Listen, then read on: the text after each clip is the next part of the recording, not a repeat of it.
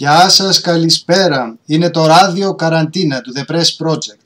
Γεια σας όσοι μας παρακολουθείτε από τα ραδιόφωνά σας. Σε όσους μας παρακολουθείτε... Τι είναι αυτό ρε παιδιά, Λαμπρινή εσύ είσαι αυτή; Ποια; Που χαλάς την εισαγωγή, τι έκανα τη μύτη σου, φύσαγες; Όχι.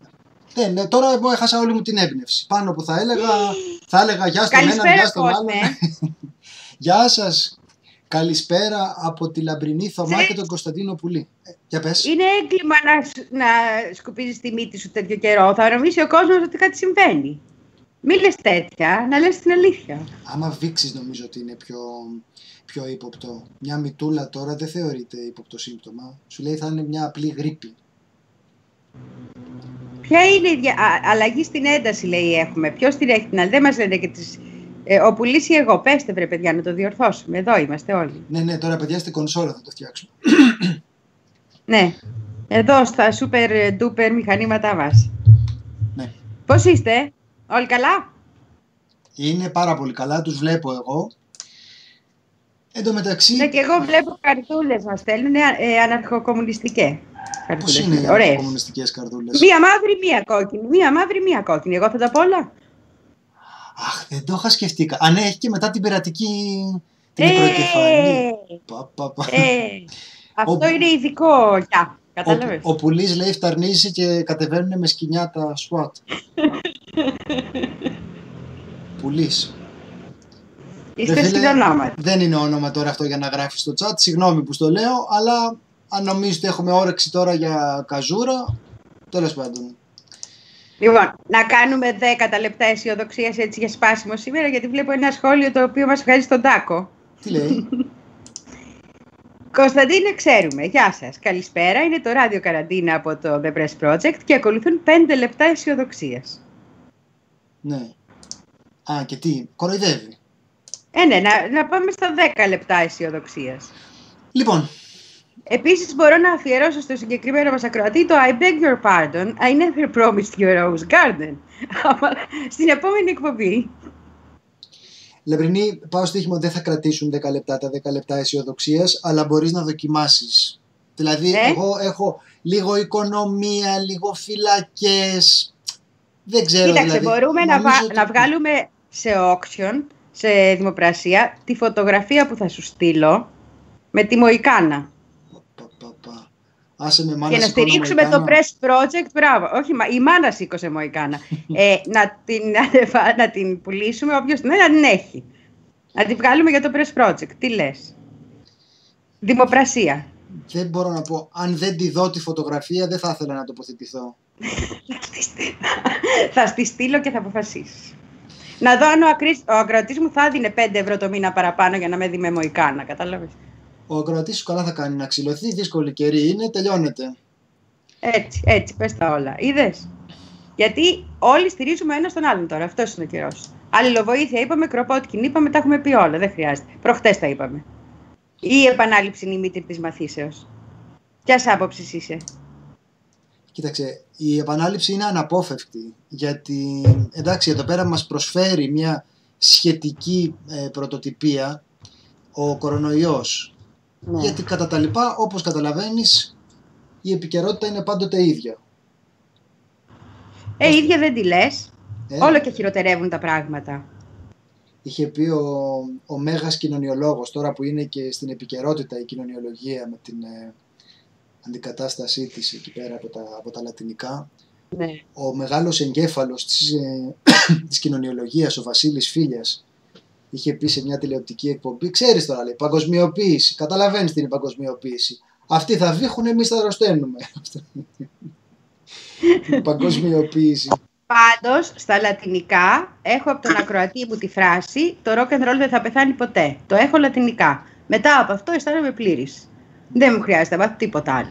Εντάξει, εγώ όταν Ξέρω να ήμουν- πετάω και μερικά παγκαλικά, αυτά που έπρεπε να τα ξέρεις τότε που κάλυπτες Υπουργείο Εξωτερικών με πάγκαλο. Δηλαδή κάτι de facto, de jure, ξέρεις. Εντάξει. Κάζους μπέλι και τα τέτοια. Εγώ μίλαγα με Αυτό. έναν καθηγητή μου που ήταν συμφοιτητής του Βέλτσου. Θυμάσαι κάποια στιγμή που είχε δημιουργηθεί μια διχογνωμία μεταξύ Βέλτσου και Ευάγγελου Βενιζέλου και μ, είχαν έναν διάλογο στα λατινικά. έκανε μια δήλωση ο Ευάγγελος Βενιζέλος, ε, αρχικά ο Βέλτσος στα λατινικά. Νομίζω ότι ήταν για την Προεδρία του Εθνικού Θεάτρου. Κάτι, ένα τέτοιο θέμα μπορεί να ήταν. Ναι. Οπότε κάνει ο ένας τη δήλωση στα λατινικά, κάνει ο άλλος δήλωση στα λατινικά, κάνει και ο τρίτος και μου λέει ένας καθηγητής μου, ρε το Βέλτσο μου λέει, δεν άντεχε, δεν άντεχε τα λατινικά ως, ε, ως φοιτητής, δεν καταλάβαινε τίποτα. Μετά του ήρθα μαζεμένα να τα, να τα πει όλα. Λοιπόν, θα τα, θα τα πούμε και αυτά για την κοινωνιολογία. Όπα το! Έλα μου, Ορέστη μου. Γεια σας. Καλώς ορίσαμε. Γεια σας. Ομόρφη η παρέα κανόνια. Ορέστη, τι ομορφιές είναι αυτές; τι ομορφιές είναι αυτές; Κούκλος. Η καραντίνα, η καραντίνα. Α, Ορέστη σου κάνει πολύ καλό. Μιλάμε, έχεις γίνει... Η καραντίνα. Είσαι ναι, καραντινά ναι, το τώρα. Πα, πα, πα, πα. Έχουμε τώρα ένα μήνυμα στο chat που το άνοιξα και πέσα πάνω κιόλας. Λέει Καλησπέρα, παιδιά. Μόλις δεν το ξεκινήσατε, έκλεισα βουλαρίνο που τον άκουγα κονσέρβα για να ακούσω εσάς. Πώς με βρίσκετε, Πώς μπορείς να συνδέσεις όλο αυτό, Μας προσβάλλει αυτό ιδιαίτερα. Λοιπόν, να σου πω κάτι. Εγώ τον βουλαρίνο τον βρίσκω πολύ συχνά αρχιδέο στις τοποθετήσεις του. Είναι κλασική δεξιά σάτυρα εναντίον του Κοσμάκη. Αυτό που κάνει και ο Αρκάς δηλαδή, που ο στόχος της σάτυρας είναι ο, ο Έλληνας, ας πούμε. Και πάρα πολύ κομματικά έτσι, χρωματισμένη σάτυρα. Λόγω και, του, ναι. λόγω και του καναλιού εκεί πέρα. Αλλά δεν τον θεωρώ ανόητο. Θεωρώ αντιθέτως ότι είναι από τους ικανούς. Να πούμε τώρα, έτσι, για να ανάψουν λίγο τα, τα αίματα από το ξεκίνημα. Θεωρώ δηλαδή ότι είναι, είναι καλός αυτό που κάνει. Με όλες αυτές τις ε, υποσημειώσεις που εξήγησα προηγουμένως. Ναι, είναι είναι ευφυής άνθρωπος. Ναι, ευφυής είναι, ναι. Είναι ευφυής άνθρωπος. Ναι, ήμασταν, ήμασταν και γείτονες. Πριν να μετακομίσω ήμασταν γείτονες. Τέλος πάντων, θα σας μιλήσουμε και για την κοινωνιολογία. Εγώ θα μιλήσω όσο καθήλυνα αρμόδιος, διότι Είχα, ε, ήμουν προφανώς τότε ως φοιτητής στο Διοικητικό Συμβούλιο του, πώς λεγόταν, ε, εκπροσωπούσα τους φοιτητές στη συνέλευση του τμήματος με ένα γκρουπούσκουλο χωρίς άλλες εξαρτήσεις από, κομματικά, από κομματικούς μηχανισμούς και είχα πάει και στην τηλεόραση να μιλήσω. Πω ρε φίλε, εκεί να δεις. Να, με θέμα τότε... Εκεί έμαθες να βάφεσαι. Ναι, να βάφομαι. Εντάξει, το κραγιόν τώρα το ήξερα. λίγο το, το μάτι έμαθα. Την, την τέχνη του φρυδιού έμαθα καλύτερα. Και γινόταν αυτή η συζήτηση βεβαίως τότε όχι για τα λατινικά, για την πολιτική οικονομία. Ήταν ουσιαστικά μια απόφαση. Δεν νομίζω ότι είχε συνειδητοποιήσει κανείς μας τι σήμαινε αυτό επαγγελματικά. Ότι πρακτικά έπαβε να υπάρχει επαγγελματική ανταπόκριση μεταξύ πτυχίου και εργασίας. Ενώ μέχρι εκείνη τη στιγμή υπήρχε χάρη στις πανελλαδικές. Τώρα, μέσα από αυτή την ε, στρέβλωση και την αηδία των ε, πανελλαδικών συνέβαινε αυτό, αλλά συνέβαινε. Οπότε πιάνανε δουλειά οι κοινωνιολόγοι, άντε λίγο σχολείο, λίγο φροντιστήριο, λίγο ιδιαίτερα. Λίγο αυτά κάτι, κάτι γινόταν. Μετά πάνε αυτές οι δόξες, έπαψε να εξετάζεται η κοινωνιολογία και κατέρευσε και η σχολή από την άποψη της ποιότητας των ε, φοιτητών που εισάγονταν σε αυτήν, γιατί κανείς δεν, δεν θέλει να μπει επίτηδες σε μια σχολή χωρίς επαγγελματικά δικαιώματα. Όταν είχα μπει εγώ, ναι. είχα μπει επίτηδες. Αλλά πέρασε πολύ, πολύς καιρός από τότε. Και νομίζω ότι τον υστερών δεν το μετανιώνω κιόλας. Εδώ συζητιέται το θέμα της ε, κοινωνιολογίας, επανήλθε και στην επικαιρότητα εκείνο το άρθρο του Λεντάκη για την ε, κοινωνιολογία που κάνει τα παιδιά μας ε, κομμουνιστές, ούτε λίγο ούτε πολύ. Ε, αυτό περιλαμβάνει και μια κουβέντα για τα παλιά βιβλία της ε, κοινωνιολογίας. Πάλι ο Φίλια είχε βάλει το χεράκι του εκεί πέρα ως γενάρχης της ελληνικής κοινωνιολογίας και ο χειρότερος Έλληνας κοινωνιολόγος. Αλλά η αλήθεια είναι ότι τώρα με ρώταγε εμένα τι είναι πιο χρήσιμο να μαθαίνει κανείς. Πιο καλό μου φαίνεται να μάθει λατινικά κανείς στο σχολείο. Το πειράζει που το λέω αυτό τώρα. Είναι πιο καλό να μάθει λατινικά. Είμαι και εγώ υπέρ, υπέρ των λατινικών, είμαι και εγώ. μου φαίνεται. Δηλαδή, αν αφήσουμε στην άκρη τις ε, στρεβλώσεις περί αριστεράς, δεξιάς, ε, χρησιμότητας και αυτά, πιο σπουδαίο μου φαίνεται να μάθει λατινικά. Δηλαδή, η κοινωνιολογία είναι κάτι που το μαθαίνεις μέσα στα πλαίσια μιας γενικής παιδείας. Να ξεφύγουμε γλώσσες, και από το δικό σας. Ναι. Συγγνώμη που το λέω. Ναι. Τα λατινικά στην κτηνιατρική ήταν πάρα πολύ χρήσιμα και εμείς δεν μαθαίναμε. Και έπρεπε να μάθω όλα τα κόκαλα που ήξερα τα ελληνικά ονόματα πολύ πιο εύκολα στα λατινικά γιατί πώς θα συνεννοηθείς με τους συναδέλφους στο εξωτερικό; Α, νόμιζα με τα ζώα πώ θα. Όχι, με τα ζώα συνεννοούμε, αλλιώς δεν θα γινόμουν δημοσιογράφος. ε, το θέμα είναι ότι θέλω να πω και στις σχολές θετικό, τις θετικές χρειάζονται τα λατινικά, το ξεχνάμε πολλές φορές. Αλλά είναι πολύ χρήσιμη γλώσσα, πάρα, όσο και τα ελληνικά. Ε, ο Αναστάσης ρωτάει, υπάρχει βίντεο κύριε Πουλή, αλλιώς δεν σας πιστεύουμε. Παιδιά υπάρχει μια βίντεο κασέτα κάπου θα μένει και είναι και πολύ αστεία, την είχα δει πριν από κάποια χρόνια. Είμαι μια σταλίτσα το γλυκούλι μου, επειδή μπήκα και 17,5 εγώ στο πανεπιστήμιο και αυτό είναι, αν θυμάμαι καλά πρέπει να είναι στο τέλος του πρώτου έτους ε, που συμβαίνει αυτό. Αλλά ήταν πολύ τρομερή συζήτηση. Ήταν πάρ τον ένα και βάρα τον άλλον ήταν, ήταν η συζήτηση. Αλλά τώρα εμένα με ρωτάει κανείς για τα λατινικά. Πιο χρήσιμο μου φαίνεται. Γιατί; Και για τα αρχαία ελληνικά το ίδιο πιστεύω. Επειδή εκμάθησες μιας ξένης γλώσσα. Συμφωνούμε. Πολύ συμφωνούμε. Κυρίω την ώρα και τη μέρα. Να μην είσαι τέτοια λαμπρινή. αν, εξαιρε, αν εξαιρέσεις τις ε, ανθυγιεινέ σου συνήθειες, σε όλα τα άλλα, είμαστε σαν δυο σταγόνες νερό πνευματικά και πολιτικά. Συγκινήθηκα. Και πολιτικά. Ε; Και πολιτικά. Ε, με, με μερικές ε, παραχωρήσεις στον πατριωτισμό εκεί πέρα. Εντάξει, κάπου θα τα βρούμε και στο τέλος. Στον ναι. παοκισμό εννοείς. Στον παοκισμό εννοείς. Πες τα. στον παοκισμό. Ε, Αναρχοκομμουνιστής. Ωραία. Ο Μπερσέκερ ε, κάνει χιούμορ πιστεύω. Ρωτάει βιντεοκασέτα ή λιθογραφία. Μάλιστα. Ναι. Ε, λατινικά λοιπόν έλεγα ότι επειδή τις γλώσσες αυτές τις μαθαίνει κανείς καταβάλλοντας πάρα πολύ κόπο, μια πειθαρχία που δεν μπορεί να αποκτήσει χωρίς ένα συγκροτημένο πλαίσιο, είναι πάρα πολύ δύσκολο να συμβεί αυτό. Πρέπει να είσαι ο James Mill που βάζει το γιο του, τον John Stuart Mill, να μελετάει λατινικά και να κλείνει τα ρήματα πετώντας το τόπι μαζί με την κουβερνάντα του για να πάθει νευρικό κλονισμό στα 19, αλλά να έχει μάθει στο μεταξύ λατινικά. Επειδή δεν έχουμε αυτή την ε, κουλτούρα, στην πραγματικότητα είναι αδύνατο να μάθεις. Ενώ το να γνωρίζει κανείς τις κλασικές ε, γλώσσες είναι μια σημαντική πηγή παιδείας. Θυμίζω ότι αυτές ήταν και οι σπουδές του Μάρξ. Ε. Αυτό ήταν το διδακτορικό του, του Μάρξ. Η διαφορά της ε, Δημοκρίτης από την επικούρια φιλοσοφία για τη φύση. Ε, και υπήρχε και μια εποχή που αυτά ήταν ε, μέρος της ε, απαραίτητης παιδείας του καλλιεργημένου ανθρώπου. Τώρα καταλαβαίνω είναι μια κουβέντα εκτός θέματος μπροστά στους ε, νεοφιλελέδες ε, Ταλιμπάν που νιώθουν ότι απειλούνται από την ε, κοινωνιολογία, οπότε ίσως δεν είναι η καταλληλότερη στιγμή για να τα πω αυτά, αλλά ξέρετε με πιάνει μερικές φορές επειδή και τα επιχειρήματα τα ας πούμε δικά μας του προοδευτικού χώρου για το τι θα έπρεπε να διδάσκεται και πώς, νιώθω ότι είναι πολύ εργαλειακά. Και στην κουβέντα για τα αρχαία ελληνικά είχα δηλαδή; την, την ίδια εντύπωση.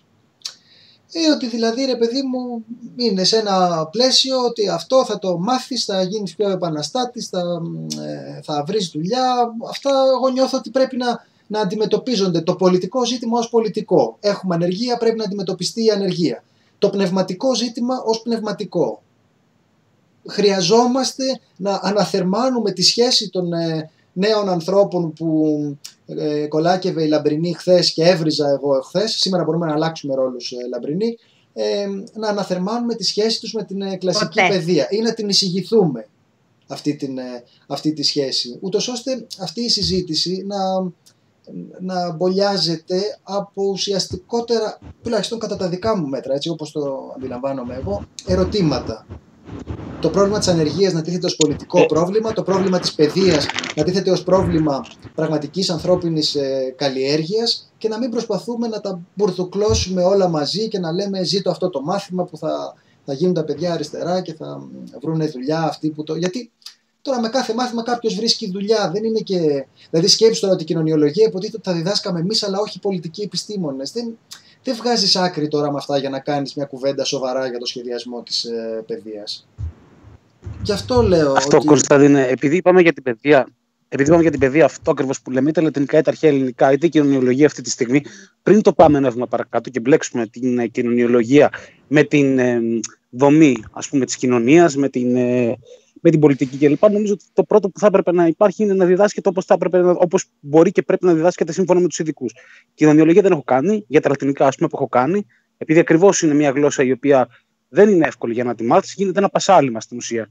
Δεν ξέρω, νομίζω ότι ήταν απλά μια κίνηση εντυπωσιασμού αυτό από την κυβέρνηση. Ότι ορίστε τα παιδιά σας δεν θα γίνουν κομμουνιστές, που το βγάλαμε έτσι. Θέλω να πω ότι είτε λατινικά, είτε αρχαία ελληνικά, είτε κοινωνιολογία, αν δεν υπάρχει σωστή δομή, νομίζω ότι είναι χωρίς ουσία το ζήτημα να το συζητάμε. Γιατί θα γίνεται και πάλι ένα πασάλιμα. Εγώ πέντε γλώσσες του μάθα και βγήκε κομμουνιστής πάντως. Σας το λέω. Αυτό θα πει ότι όλα χαμένα πάνε. Ό,τι και να το μάθει το παιδί, πάλι κομμούνι θα γίνει. Πάλι κομμούνι θα βγει. Οπότε δεν γίνεται τίποτα. Λατινικά, αρχαία, ό,τι και να είναι, κομμούνι θα σου βγει το παιδί. Τέλος. Λοιπόν. Ε, Παιδιά, ναι, οι, τα λατινικά, οι επιστήμες οι κλασικές έχουν φάει περιφρόνηση ε, εδώ και χρόνια. Έχουν κοπεί κονδύλια παγκόσμια εδώ και χρόνια. Υπάρχει πόλεμος κατά των κλασικών σπουδών, όπως συνηθίζαμε να τις λέμε. Δεν ξέρω, νομίζω ανθρωπιστικές τις λένε τώρα. Λοιπόν, ε, ο οποίος πόλεμος στοχεύει και σε έναν βαθμό στη μείωση της επαφής του ε, πολίτη με την ιστορία και την πολιτική και την ιστορία της πολιτικής. Οι κλασικές σπουδές έχουν το καλό ότι σε φέρνουν σε επαφή με την ανθρώπινη σκέψη και σε προωθούν. Δηλαδή όταν ο Μπούχτσιν λέει, δεν πειράζει που το πάω λίγο στα αρχικό, έτσι. Εμένα, Όταν ο... εμένα δεν με πειράζει. Λοιπόν. Εμένα δεν με ενοχλεί. Τον Ορέστη, ο Ορέστη, αν μπορεί να σε στείλει να σπάσει καμιά πέτρα εκεί πέρα, θα το κάνει. Άμα με ρωτάς εμένα, είναι απολύτως ευπρόσδεκτε. Λοιπόν, έχω και φίλους αναρχικούς. Έχεις και φίλους αναρχικούς. Ναι, εγώ, αλλά, αλλά, θες, αλλά. λοιπόν, αρκεί να μην προκαλούν. Αρκεί να μην προκαλούν. Ναι, συγγνώμη, Λαμπρινή, πες. Όχι, όχι. Άμα είναι για τον Μπούχτσιν, ναι, πρέπει να ζητά συγγνώμη, όχι αφήνω. Αλλά όταν ο Μπούχτσιν λέει ότι μέσα στη διάρκεια της ιστορίας, ας πούμε, ο αναρχισμός, δηλαδή δεν ξεκινάει κάποιο συγκεκριμένο χρόνο, αλλά είναι ένα κύμα που σπρώχνει τον κόσμο προς τα μπροστά και όποτε ο κόσμος πάει μπροστά, εμείς μπορούμε να βρούμε τα στοιχεία της αναρχίας εκεί. Δεν το λέει τυχαία. Και αν δεν ξέρεις αυτή την ιστορία και αν δεν μπορείς να πατήσεις αυτή την ιστορία, χάνεις πάρα πολλά. Γιατί είναι μαθήματα και είναι μαθήματα πολιτικά η, η, αν δεις την επιμονή των πολύ καλών σχολείων που παράγουν την άρχουσα τάξη της Βρετανίας στα αρχαία ελληνικά και τα λατινικά και στα κείμενα αυτά, και το λέω εγώ που ήμουν πρακτικός στα χρόνια μου, έτσι. Λοιπόν, θα καταλάβεις πόσο σημαντικό το θεωρούν για την γενική παιδεία και πόσο ταξικό επίσης είναι. Είναι ιδιαίτερα ταξικό. Δηλαδή, είναι μια μόρφωση που την κρατάνε για πάρτι τους. Αυτό είναι απολύτως ε, ταξικό, ιδίως για τη Βρετανική κοινωνία που έχει μια πολύ μεγάλη παράδοση σε αυτό. Καλά, ο Μπόρις Τζόνσον είναι η κλασική περίπτωση και με τις δύο έννοιες αυτού του πράγματο. Και είναι μια βαθιά ταξική κοινωνία, γι' αυτό το λέω. Ναι, και που οι διαχωρισμοί στην, ε, στην παιδεία, δηλαδή καταφθάνει κανείς στα τμήματα κλασικής φιλολογίας του Cambridge και της Oxford, χρειάζεται ε, με προπόθεση να έχει διδαχθεί αντικείμενα τα οποία διδάσκονται μόνο στα καλά σχολεία, σε αυτά που πήγαινε ο Τσακαλώτος. Οπότε υπάρχει αυτή η διάσταση. Υπάρχει διάσταση ότι οπωσδήποτε αυτό υποχωρεί. Απλώς εγώ, αν είχα κάτι να συνεισφέρω σε αυτή την κουβέντα από κάποια απόσταση, αλλά έχοντας ε, ε, σπουδάσει αρχικά κοινωνιολογία και έχοντας κάνει μετά ένα διδακτορικό για το αρχαίο δράμα. Έχω, έχω παραστεί δηλαδή σε συνέλευση τμήματος στην Αγγλία που λένε αστεία στα λατινικά και ε, ξεκαρδίζονται. Οπότε θα έλεγα ότι η δική μου επιθυμία για αυτή την κουβέντα, αν μου έλεγε κανείς να κάνει μια ευχή, ας πούμε, πώς θα ήθελες να συζητιέται αυτό το θέμα, να παίζουμε αυτό το παιχνίδι κάθε μέρα. Θα έλεγα ότι θα προτιμούσα τα πολιτικά ζητήματα να κρίνονται πολιτικά και τα εκπαιδευτικά να κρίνονται εκπαιδευτικά, με τη βαθύτερη έννοια της καλλιέργειας. Να, να μην τα αντιμετωπίζουμε ως προβλήματα αποκατάστασης μιας ομάδας ε, πίεσης. Ε, δεν ξέρω τώρα αν πέφτω πάρα πολύ έξω σε σχέση με το ποιοι θα διδάσκουν, γιατί εντάξει, τώρα ε, μπλέκεις με τα επαγγελματικά συμφέροντα των φιλολόγων, οι οποίοι ούτως ή άλλως έχουν κατσικωθεί εκεί πέρα στα σχολεία και διδάσκουν τα πάντα και δίδασκαν και την κοινωνιολογία και δεν βαριέσαι καημένε πόσο δύσκολο θα είναι. Οπότε το καταλαβαίνω ότι αυτό έχει πολλά πλοκάμια και προφανώς θα προσκρούσεις σε τέτοια, σε τέτοια ζητήματα. Αλλά λέω τουλάχιστον εμείς καθώς τα συζητάμε, επειδή πιστεύω ότι για τον ε, μορφωμένο άνθρωπο δεν έχουν διαφορά αυτά. Δηλαδή δεν υπάρχει καλλιεργημένος άνθρωπος ο οποίος να υπερασπίζεται τέτοιους διαχωρισμούς. Αυτά τα κάνουν τώρα είτε τα προγράμματα σπουδών των πανεπιστημίων είτε οι, οι σκυλοκαυγάδες μεταξύ επαγγελματικών κατηγοριών. Αυτό προκαλεί αυτούς τους διαχωρισμούς. Διαφορετικά, όποιον, ε, δηλαδή από τον ε, Καστοριάδη μέχρι τον Κονδύλη, μιλώντας δηλαδή για στιλίστες ναι. της ε, γραφής στα, στα ελληνικά και υψηλής ικανότητας ε, ε, φιλοσόφους, πάντοτε αυτό ήταν ένα ενιαίο πεδίο. Και αυτό το έλεγε κιόλας έτσι πολύ, με πολύ ηρωνία ο, ο Κονδύλης, ότι αυτοί οι διαχωρισμοί χρησιμεύουν για τα προγράμματα σπουδών των, των πανεπιστημίων. Οπότε, δεν ξέρω, ελπίζω να μην αδικώ πάρα πολύ την ε, συζήτηση που γίνεται τώρα για, το, για τα επαγγελματικά δικαιώματα και ποιος τα διδάσκει. Ελπίζω ότι δεν το έχω χειριστεί πάρα πολύ χοντροκομμένα, αλλά αυτή την εντύπωση έχω από τον τρόπο που γίνεται αυτή η κουβέντα. Και το ίδιο και με τα αρχαία ελληνικά. Το ίδιο και με τα αρχαία ελληνικά, όπου Ορίστε, κοίταξε, να σου, πω ένα, να σου πω ένα παράδειγμα. Λεγόταν πάλι, έλα μωρέ και τι θα μάθεις από, τα, από το σχολείο για τα αρχαία, κανείς δεν μαθαίνει. Αυτό όμως δεν οδηγεί πουθενά. Γιατί από το σχολείο μπορεί να μην μαθαίνει κανείς τίποτα. Δεν έχει νόημα δηλαδή να, το, ε, να συζητάμε με αυτό το κριτήριο, γιατί με αυτό το κριτήριο όλη η παιδεία ουσιαστικά ακυρώνεται. Δεν είναι δηλαδή κάτι που έχει νόημα να το, να το συζητάμε για το, για το συγκεκριμένο θέμα. Να θυμηθούμε, Όχι, παιδιά, αν δεν το είπα ακόμη... σωστά εγώ πριν, νομίζω ότι τα αρχαία... Ναι, λεπτό. μισό λεπτό. Αν δεν το είπα σωστά πριν εγώ, έχω την... αυτό, που θέλω, αυτό που θέλω τέλος πάντων να πω είναι ότι και τα αρχαία ελληνικά και τα λατινικά και η κοινωνιολογία, αν διδάσκονται με τον σωστό και δεν είμαι εγώ για να κρίνω, ενώ να μπορούν να διδαχθούν, να υπάρχουν αρκετές ώρες, να υπάρχει ο χρόνος για, τα, για να διδαχθεί σωστά ύλη, νομίζω ότι είναι πολύ χρήσιμο. Όπως κάθε μάθημα που θα μπορούσε να διδαχθεί σωστά. Δεν είναι της λογικής ότι έλα, μωρέ, τι θα μάθουμε στο σχολείο. Αυτό απλά μια παρένθεση. Αν δεν ε, υπόθηκε σωστά. Ναι, λαμπρινή. Και να στρώσουμε και τον κόλο μας. Με συγχωρείτε για την έκφραση. Ελπίζω να, είναι, να θεωρείται λόγια.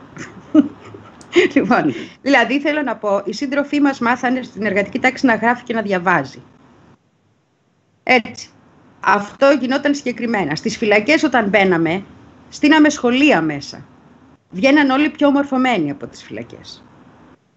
Δηλαδή θέλω να πω, είναι ένα κομμάτι της υπευθυνότητάς μας και ένα κομμάτι να περάσουμε με το παράδειγμα στον κόσμο. Και είναι ένα κομμάτι που ιστορικά το έχουμε μπροστά μας. Δεν ξέρω αν θα είναι τα λατινικά και πώς θα θέλουν να μάθουν λατινικά, αλλά μπορεί να είναι τα αγγλικά, καλή ώρα που αναφέρονται. Γιατί θεωρούμε δεδομένο ότι ο κόσμος μαθαίνει.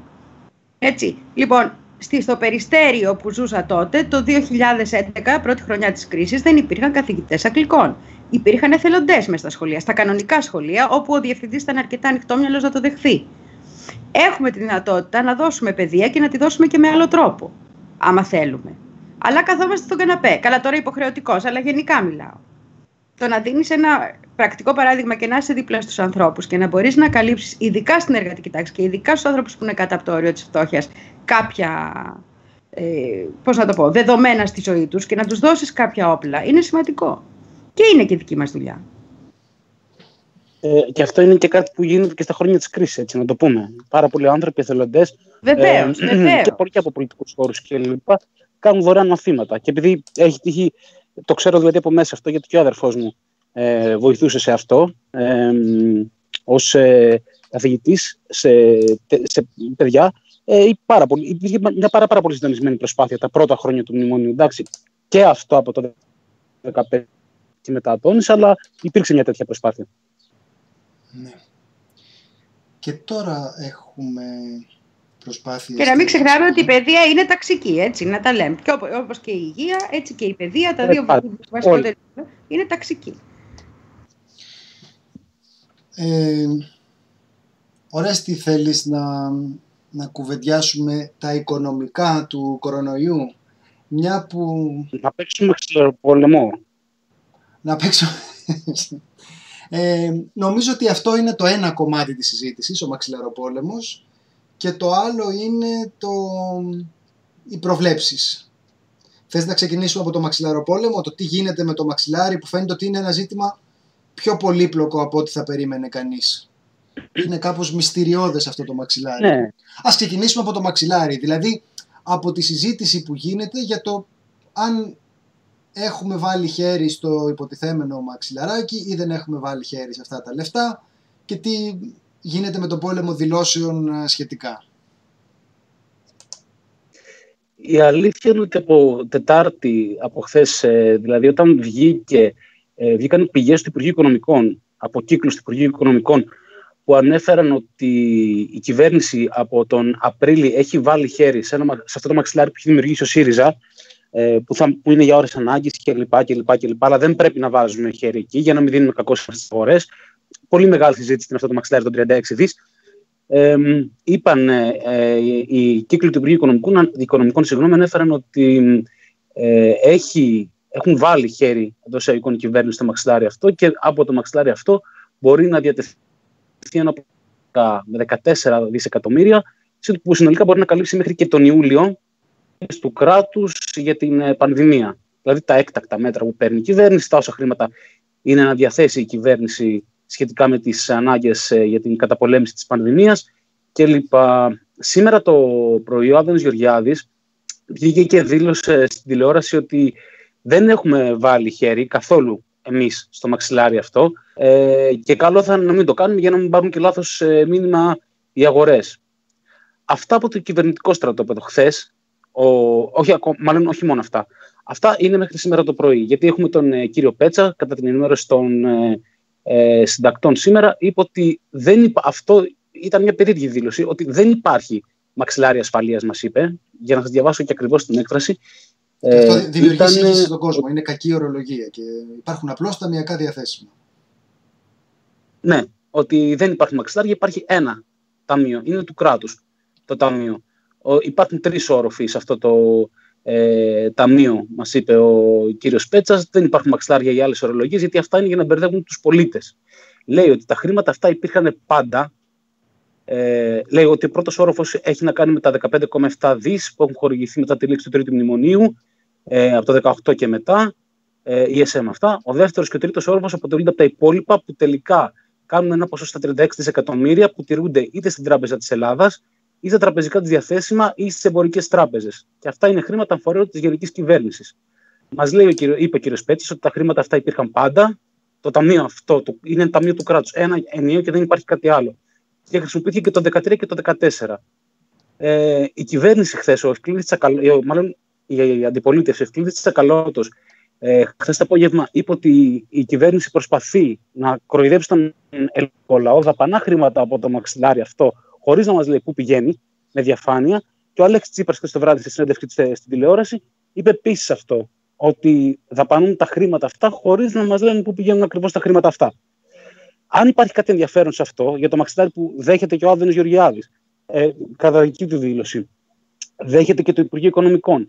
Ε, όλο αυτό το μαξιλάρι, το λεγόμενο μαξιλάρι ασφαλείας, ε, ήταν κάτι το οποίο κορόιδευε η Νέα Δημοκρατία και λίγο απλοϊκή λέξη κορόιδευε. Ενώ ότι κατηγορούσαν το ΣΥΡΙΖΑ για τη μεγαλύτερη γκάφα που μπορεί να κάνει. Ο κ. Χιλακάκη το έχει κάνει αυτό. Είναι μεγαλύτερη, πολύ μεγάλη γκάφα.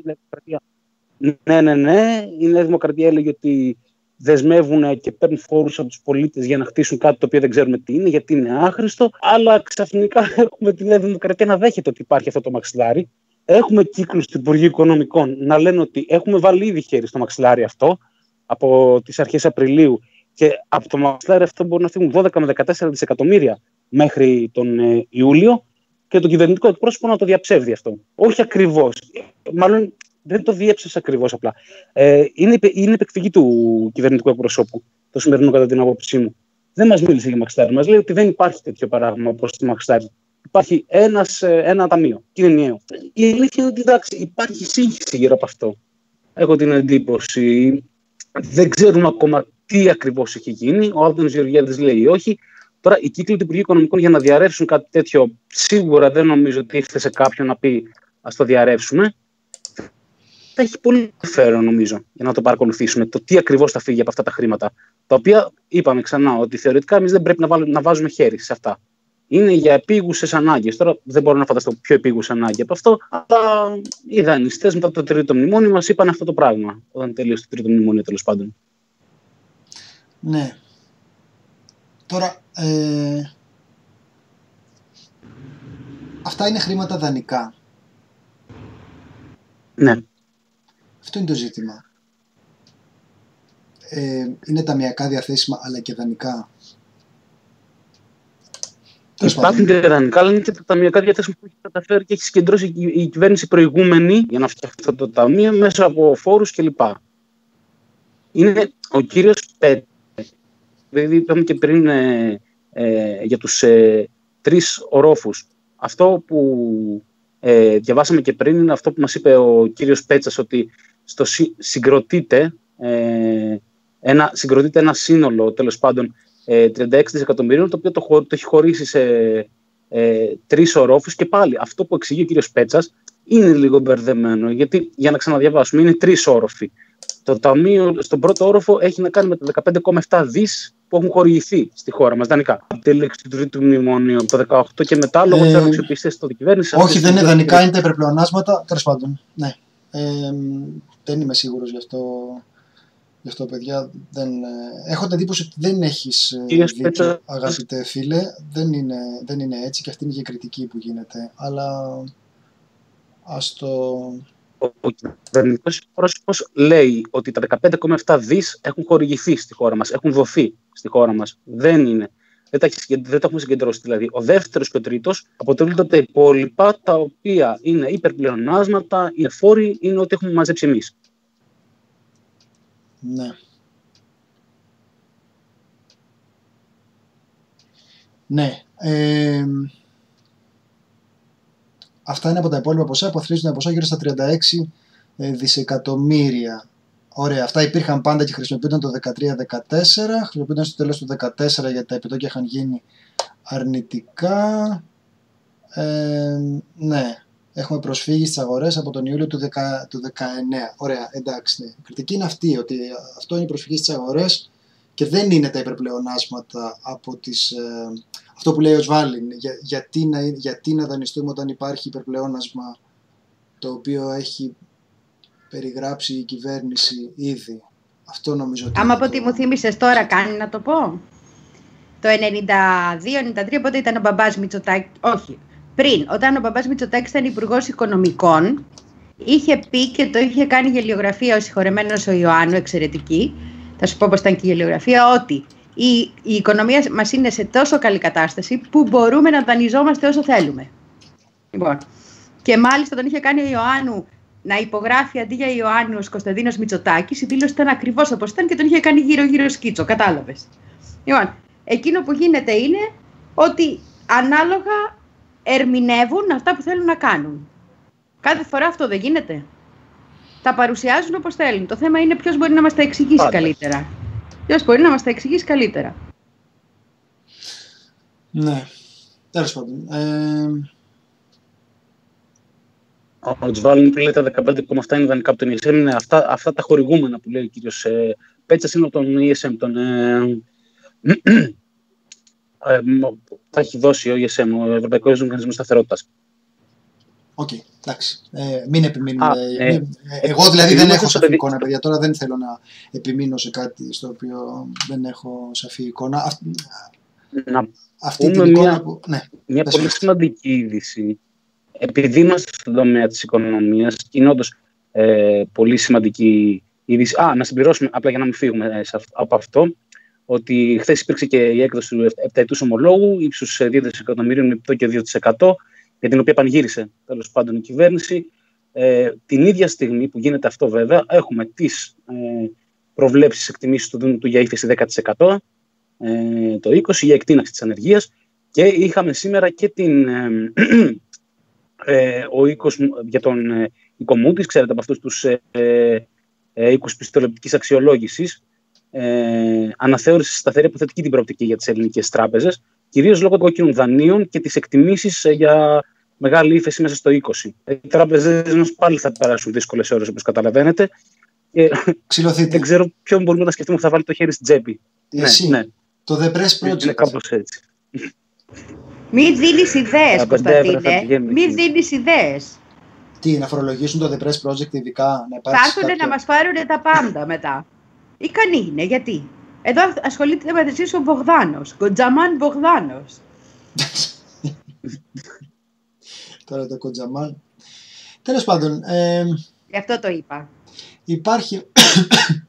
Νομίζω ότι είμαστε σε μια φάση ωραία. Δεν ξέρω τώρα αν κάνω, αν κάνω λάθος ε, σε αυτό. Που επειδή φαίνεται ότι δεν γίνεται δραματικότερη και πιο ανησυχητική κατάσταση στο μέτωπο των ε, πτωμάτων, των νεκρών, της καταμέτρησης του αθροίσματος, των, της άθρησης των ε, νεκρών. Ε, αρχίζει και σκάει μύτη σιγά σιγά η οικονομική συζήτηση. Αυτή είναι η αίσθηση ναι. μου, ότι υπήρχε ένα μούδιασμα στην αρχή σε σχέση με αυτό γιατί λέγανε εμείς μιλάμε για ανθρώπινες ζωές και εσείς μιλάτε για κέρδη και ζωές. Αυτό έλεγε η κυβέρνηση άμα πήγαινες να μιλήσεις για την οικονομία. Ε, το, το γνωστό σύνθημα. Ναι, ναι. Οπότε Ναι, ναι, ναι. τώρα που φαίνεται ίσως σιγά σιγά με επιφυλάξεις, με πολλές προειδοποιήσεις, όχι παιδιά μην χαλαρώνουμε γιατί μπορεί να κτλ. Αλλά παρόλα αυτά φαίνεται να δημιουργείται μία εικόνα ότι δεν πηγαίνουν δραματικά χειρότερα τα πράγματα. Οπότε μοιραία ξεμητίζει κάπως η συζήτηση για τα, για τα οικονομικά. Είχαμε μια ε, πρόβλεψη από το Γραφείο Προϋπολογισμού της Βουλής, την οποία δεν τη λες ακριβώς πρόβλεψη, είχαμε μια μη πρόβλεψη. Έτσι δεν είναι; Είχαμε μια πρόβλεψη που έλεγε ότι δεν μπορείς να προβλέψεις. Ναι. Δηλαδή, λέει ότι είναι τέτοια η αβεβαιότητα σε σχέση με, την, ε, με τη διάρκεια και την ένταση του, του προβλήματος, που στην πραγματικότητα είναι πάρα πολύ δύσκολο να έχεις μια σαφή εικόνα των ε, επιπτώσεων στην οικονομία. Οπότε είναι υποθετικά σενάρια για τα, για τα μέτρα που λαμβάνονται και για το τι θα χρειαστεί προκειμένου να επανέλθει η οικονομία. Ε, λέει δεν είναι γνωστή ούτε Ε, η στην ένταση ούτε και η πραγματικότητα- διάρκεια της διαταραχής. Συνεπώς είναι πρόωρο να προβλέψει κανείς με βεβαιότητα τις οικονομικές απώλειες που θα καταγραφούν σε επίσημη σε ετήσια βάση. Ακόμα δυσκολότερο είναι να προβλέψει τις πιο μεσοπρόθεσμες και μακροπρόθεσμες συνέπειε, αφού δεν γνωρίζουμε σε ποιο βαθμό οι σημερινές καταστάσεις θα, επηρεαστούν- θα επηρεάσουν μελλοντικές οικονομικές συμπεριφορές. Έλα, ορίστε. Ε, ο Οργανισμός Οικονομικής, ε, ο ο Οργανισμός Οικονομικής Συνεργασίας και Ανάπτυξης, ο περιβόητος ΩΣΑ, τον οποίο επικαλούνται πάντα οι νεοφιλελεύθεροι και πάντα τον έχουν ως, ε, δεν ξέρω, ως θρησκευμό, ως θρησκεία, ε, είχε κάνει ο επικεφαλής του, ο Άγχελ Γκουρία, είχε κάνει πριν από τρεις εβδομάδες περίπου ε, μία δήλωση πολύ που είπε ότι ε, για κάθε μήνα καραντίνας, για κάθε μήνα καραντίνας, ακόμα και στις μεγαλύτερες ε, οικονομίες του πλανήτη, θα υπάρχει μία μείωση 2% του ΑΕΠ. Αυτό δεν παίζεται, δεν πολύ διαφημίζεται, απλά ακριβώς για να μπορούν να πουλάνε παπάντζες και να λένε ότι όλα καλά είναι, δεν παθαίνουμε τίποτα. Αλλά, με συγχωρείτε, αυτό αρχίζουμε και το βλέπουμε. Πολλές χώρες, η Γερμανία εξετάζει ε, μέτρα, η Ισπανία το ίδιο. Ε, Χώρες ακόμα της Ευρώπης. Στη ΣΥΠΑ, ο Τραμπ αναμένεται να μιλήσει σήμερα γι' αυτό. Να ανοίξουν την οικονομία τους πάλι, να άρουν τα μέτρα περιορισμού. Ε, και αυτό, ειδικά στην Ισπανία, ε, ακούγεται φοβερό, γιατί χθες είχαμε ε, περίπου 500 νεκρούς σημειωμένα και τα καταγεγραμμένα κρούσματα είναι επίσης εκατοντάδες σε μία μέρα. Είναι φοβερό το πώς επιλέγεις να ανοίξεις, να άρεις τους περιορισμούς για να ανοίξεις η οικονομία. Δεν είναι ότι είναι τρελή, είναι ότι όντως οι προβλέψεις του, του ΩΣΑ έχουν κάποια βάση και ξέρουν πού θα οδηγηθεί η οικονομία ε, ως προς αυτό. Και γι' αυτό ανοίγουμε, ανοίγουμε όπως, όπως και άρον άρον, τις, ε, άρουμε τα μέτρα σιγά σιγά και ανοίγουμε ξανά τις ε, χώρες, τα σύνορα, τις οικονομίες και να βάλουμε εδώ και την σημείωση ε, της ε, Margaret Harris του ΠΟΗ, την προχθεσινή του Παγκοσμίου Οργανισμού Υγείας, που δήλωσε την Τρίτη ότι σε περίπτωση που κάποια χώρα ε, σκεφτεί να άρει τα περιοριστικά μέτρα, πρέπει να είναι απολύτως βέβαια, απολύτως βέβαια ότι έχει τη διασπορά υπό έλεγχο. Αυτό βλέπουμε να μην γίνεται βέβαια. Έτσι, γι' αυτό επειδή ε, και έκανα αυτόν τον πρόλογο για να ξεκινήσω να πω ότι και σε εμάς εδώ, αν και η εικόνα είναι πολύ πολύ καλύτερη από το μέσο όρο των ε, ευρωπαϊκών χωρών, τουλάχιστον όχι στα Βαλκάνια, των υπόλοιπων, ε, ενώ προς κεντρική και βόρεια Ευρώπη, ακόμα και έτσι, ο Άδωνος Γεωργιάδης που δήλωσε ότι από σήμερα, ότι από μέσα Μαΐου ε, ίσως να έχουμε τη δυνατότητα να ανοίξουμε τα καταστήματα κλπ. Είναι μια κίνηση που προσπαθεί να προλάβει τι, δεν μπορώ να καταλάβω. Προσπαθεί να προλάβει, ε, ο Άδωνος Γεωργιάδης που είπε για τον τουρισμό, ότι μπορούμε να διαψεύσουμε ακόμα και τις πιο απεσιόδοξες προβλέψεις και να βγει τελείως λάθος το δούμε τους στις εκτιμήσεις του. Θέλω να πω ότι το πολύ βιαστικό άνοιγμα είναι ακριβώς επειδή υπάρχουν οι εντολές άνωθεν των κυβερνήσεων να ανοίξουν και να κινηθεί, όπως κινηθεί η οικονομία τέλος πάντων. Το οποίο νομίζω αυτό ακριβώς που λες Κωνσταντίνε, ότι έχει ξεκινήσει πλέον η κουβέντα και πηγαίνει εκεί πέρα. Ε, και επειδή η κυβέρνηση μιλούσε πριν ότι εμείς κοιτάμε τις ανθρώπινες ζωές και εσείς μας λέτε για την οικονομία, έχω την εντύπωση ότι πολύ γρήγορα, την αίσθηση ότι πολύ γρήγορα θα μεταφερθεί αυτή η συζήτηση στο ότι εδώ πάμε να σώσουμε τις οικονομίες μας και τον κόπο και τις θυσίες των Ελλήνων και εσείς μας λέτε για τόσα κρούσματα και τόσους λίγους νεκρούς. Αυτό, Για να απλά δούμε. η αίσθηση ότι μεταφέρεται αυτό σιγά Για να, να πούμε Ναι. λίγο τις ε, επιπτώσεις όπως τις ε, τυποποιεί το Γραφείο Προπολογισμού της ε, Βουλής. Ε, τέσσερις βασικές διαταραχές, λέει, έτσι τι λέει, μια από την πλευρά της προσφοράς και τρεις από την πλευρά της ε, ζήτησης δαπάνης. Οι διαταραχές αυτές είναι οι ακόλουθες. Πρώτον, προσφορά. Η κλάδη οικονομικής δραστηριότητας, η ΚΑΔ που λέμε, που είτε έχει διακοπεί διοικητικά, επίσημα με απόφαση της κυβέρνησης, είτε πλήττονται αντικειμενικά από την πανδημία, γιατί έχεις μια δουλειά που δεν μπορεί να. Δεν, δεν ψωνίζει κανείς από το μαγαζί σου, δεν έχεις shop, ναι. αφορούν περίπου το 60% της συνολικής απασχόλησης του ιδιωτικού τομέα. Τώρα το, το ποσοστό καταλαβαίνουμε ότι είναι τρομακτικό. Με την υπόθεση ότι η διάρκεια αυτής της διακοπής είναι 45 μέρες, μισό τρίμηνο, τώρα το οποίο είναι αυθαίρετο, ε, δεν ξέρουμε. Πόσο καιρό έχουμε ήδη, πόσο καιρό είμαστε σε καραντίνα. Ναι. Ε, είναι τέταρτη εβδομάδα νομίζω το, από, από το Είμαστε στο μήνα, ναι, γιατί εγώ έχω γύρω στις 30 εκπομπές. Ναι. Ωραία. Η διαταραχή ποσοτικοποιείται ως μείωση 30% της εισρωής εργασίας στο δεύτερο τρίμηνο του έτους. Μετά, ζήτηση κατανάλωση. Τα μέτρα αυτά του περιορισμού της ε, κυκλοφορίας λέει, και η μείωση των εισοδημάτων θα συρρυκνώσουν την μη αναγκαία κατανάλωση που είναι το 47,2% της συνολικής κατανάλωσης. Τώρα η μισή κατανάλωση είναι μη αναγκαία, τα μισά πράγματα που αγοράζονται είναι μη αναγκαία; Φαντάζομαι ότι υπάρχει μεγάλη ανισότητα σε σχέση με αυτό γιατί φαντάζομαι ότι για τα λαϊκά νοικοκυριά δεν μπορεί το, η μισή κατανάλωση να είναι δεν ξέρω τώρα τι ορίζεται ως μια αναγκαία, αλλά φαντάζομαι ότι εννοούμε αυτά, Όταν... όχι αυτά που είναι ανοιχτά τώρα. Όχι Κοίταξε, είναι και, και κάποια ναι, νούμερα που έχουν δώσει οι ίδιοι. Ρούχα, παπούτσια, ηλεκτρικές συσκευές, όλα αυτά μάλλον. Και πληρώνει τώρα και, το λαϊκό νοικοκυριό. Και από το σούπερ μάρκετ, γιατί τα ποτά, ας πούμε, όλα και το να πάρεις μπύρες τα έχουν βάλει στα μία αναγκαία. Έτσι, δηλαδή, οι υπολογισμοί που κάνουν με ανθρώπους κλεισμένους στα σπίτια αυτή τη στιγμή είναι ότι είναι ένα σωρό πράγματα που είναι αναγκαία λόγω των συνθήκων. Δηλαδή, αν δεν πεις και μια μπύρα, αν ανοίξει ένα πατατάκι, συγγνώμη κιόλας, τι θα κάνεις όλη μέρα; Ποια θα είναι η ευχαρίστησή σου, ας πούμε. Δηλαδή, μια ωραία ταινία, θα ανοίξεις αυτό.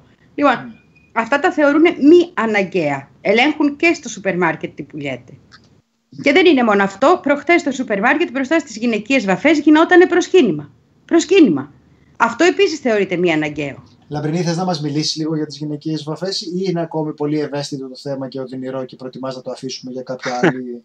είναι οδυνηρό, γιατί όταν φτάνεις στη ηλικία μου και είναι η πρώτη φορά που κάνεις κάτι τέτοιο μόνος σου, ναι. μόνη σου, έτσι. Ναι. Καταλήγεις με μοϊκάνα. Μόνο αυτό έχω να πω. Ωραία, μάνα μου. λοιπόν, προετοιμάζουμε τον κόσμο. Ε, θα το κάνουμε σκουφάκι. Άμα κάνουμε τηλεοπτικό καινούριο, θα το κάνεις με σκουφάκι. Ελπίζω ότι όταν θα βγούμε από εδώ θα έχω κάποιο μαλλί έτσι λίγο κάτι. Αλλά θέλω να σου πω ότι ήταν στο σούπερ μάρκετ γύρω στα 10 άτομα και οι τέσσερις κοπέλες που ήταν μέσα είχαν κάτσει μπροστά στις βαφές και ψάχνανε. Γιατί είχαν εξαφανιστεί ένα σωρό βαφές, δεν βρίσκαν τα χρώματά τους, όπως και εγώ. Και, και γινόταν το σούσουρο. Και συζητάγαμε μεταξύ μας την τραγωδία μας.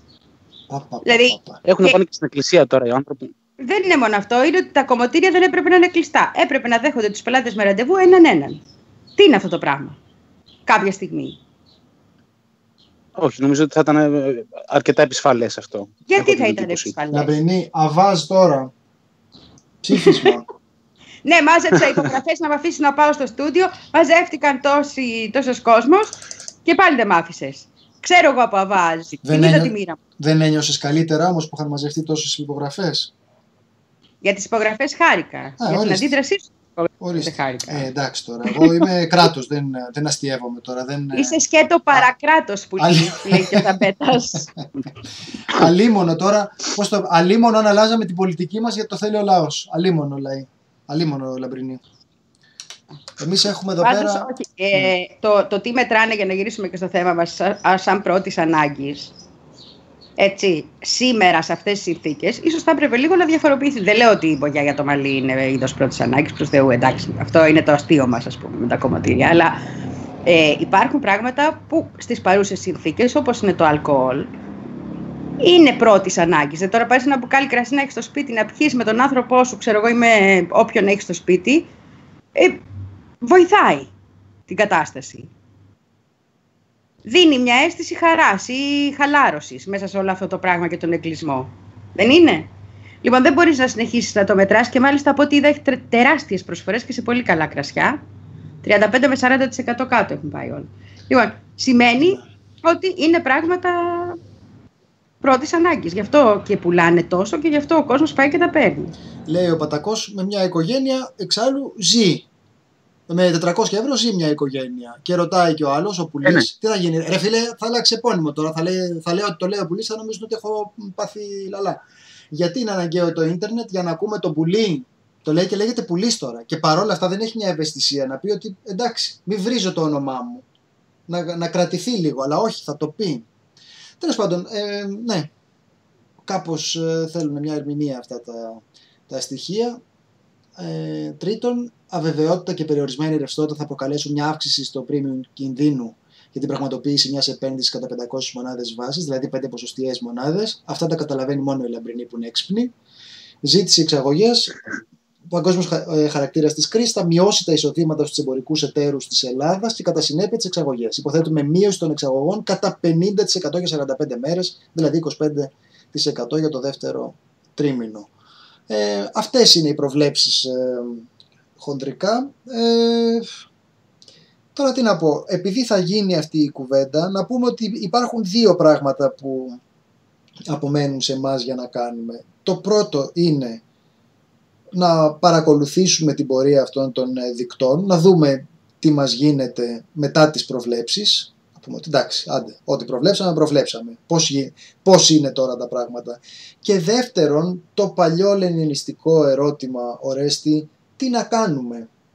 Ή όπως έλεγε και ένας φίλος, Τι να κάνουν. καθόμασταν εκεί πέρα στον κήπο του Παντίου απόγευμα με, με τις ώρες και κουβεντιάζαμε εκεί πέρα για τον Πλάτωνα και αυτά. Οπότε αφού έχουμε περάσει πολλές ώρες έτσι, γυρίζει ένας ε, καλός φίλος τότε και μου λέει και έτσι προκύπτει το κλασικό λενινιστικό ερώτημα τι να κάνουμε.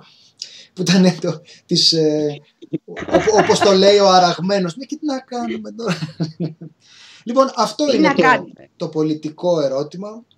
Επειδή πριν τον ε, λένε, πώς λεγότανε το Τσερνισεύσκι, ε; έτσι δεν λεγότανε το βιβλιαράκι το τι να κάνουμε. Ε, το πρακτικό δηλαδή πολιτικό ερώτημα που είναι σε αυτές τις ε, αλλαγές που έρχονται και που η κυβέρνηση βλέπουμε τώρα δεν κάθεται. Βλέπουμε νομοσχέδια για την παιδεία, νομοσχέδια για το περιβάλλον. Δεν κάθονται. Έχουμε Fast track.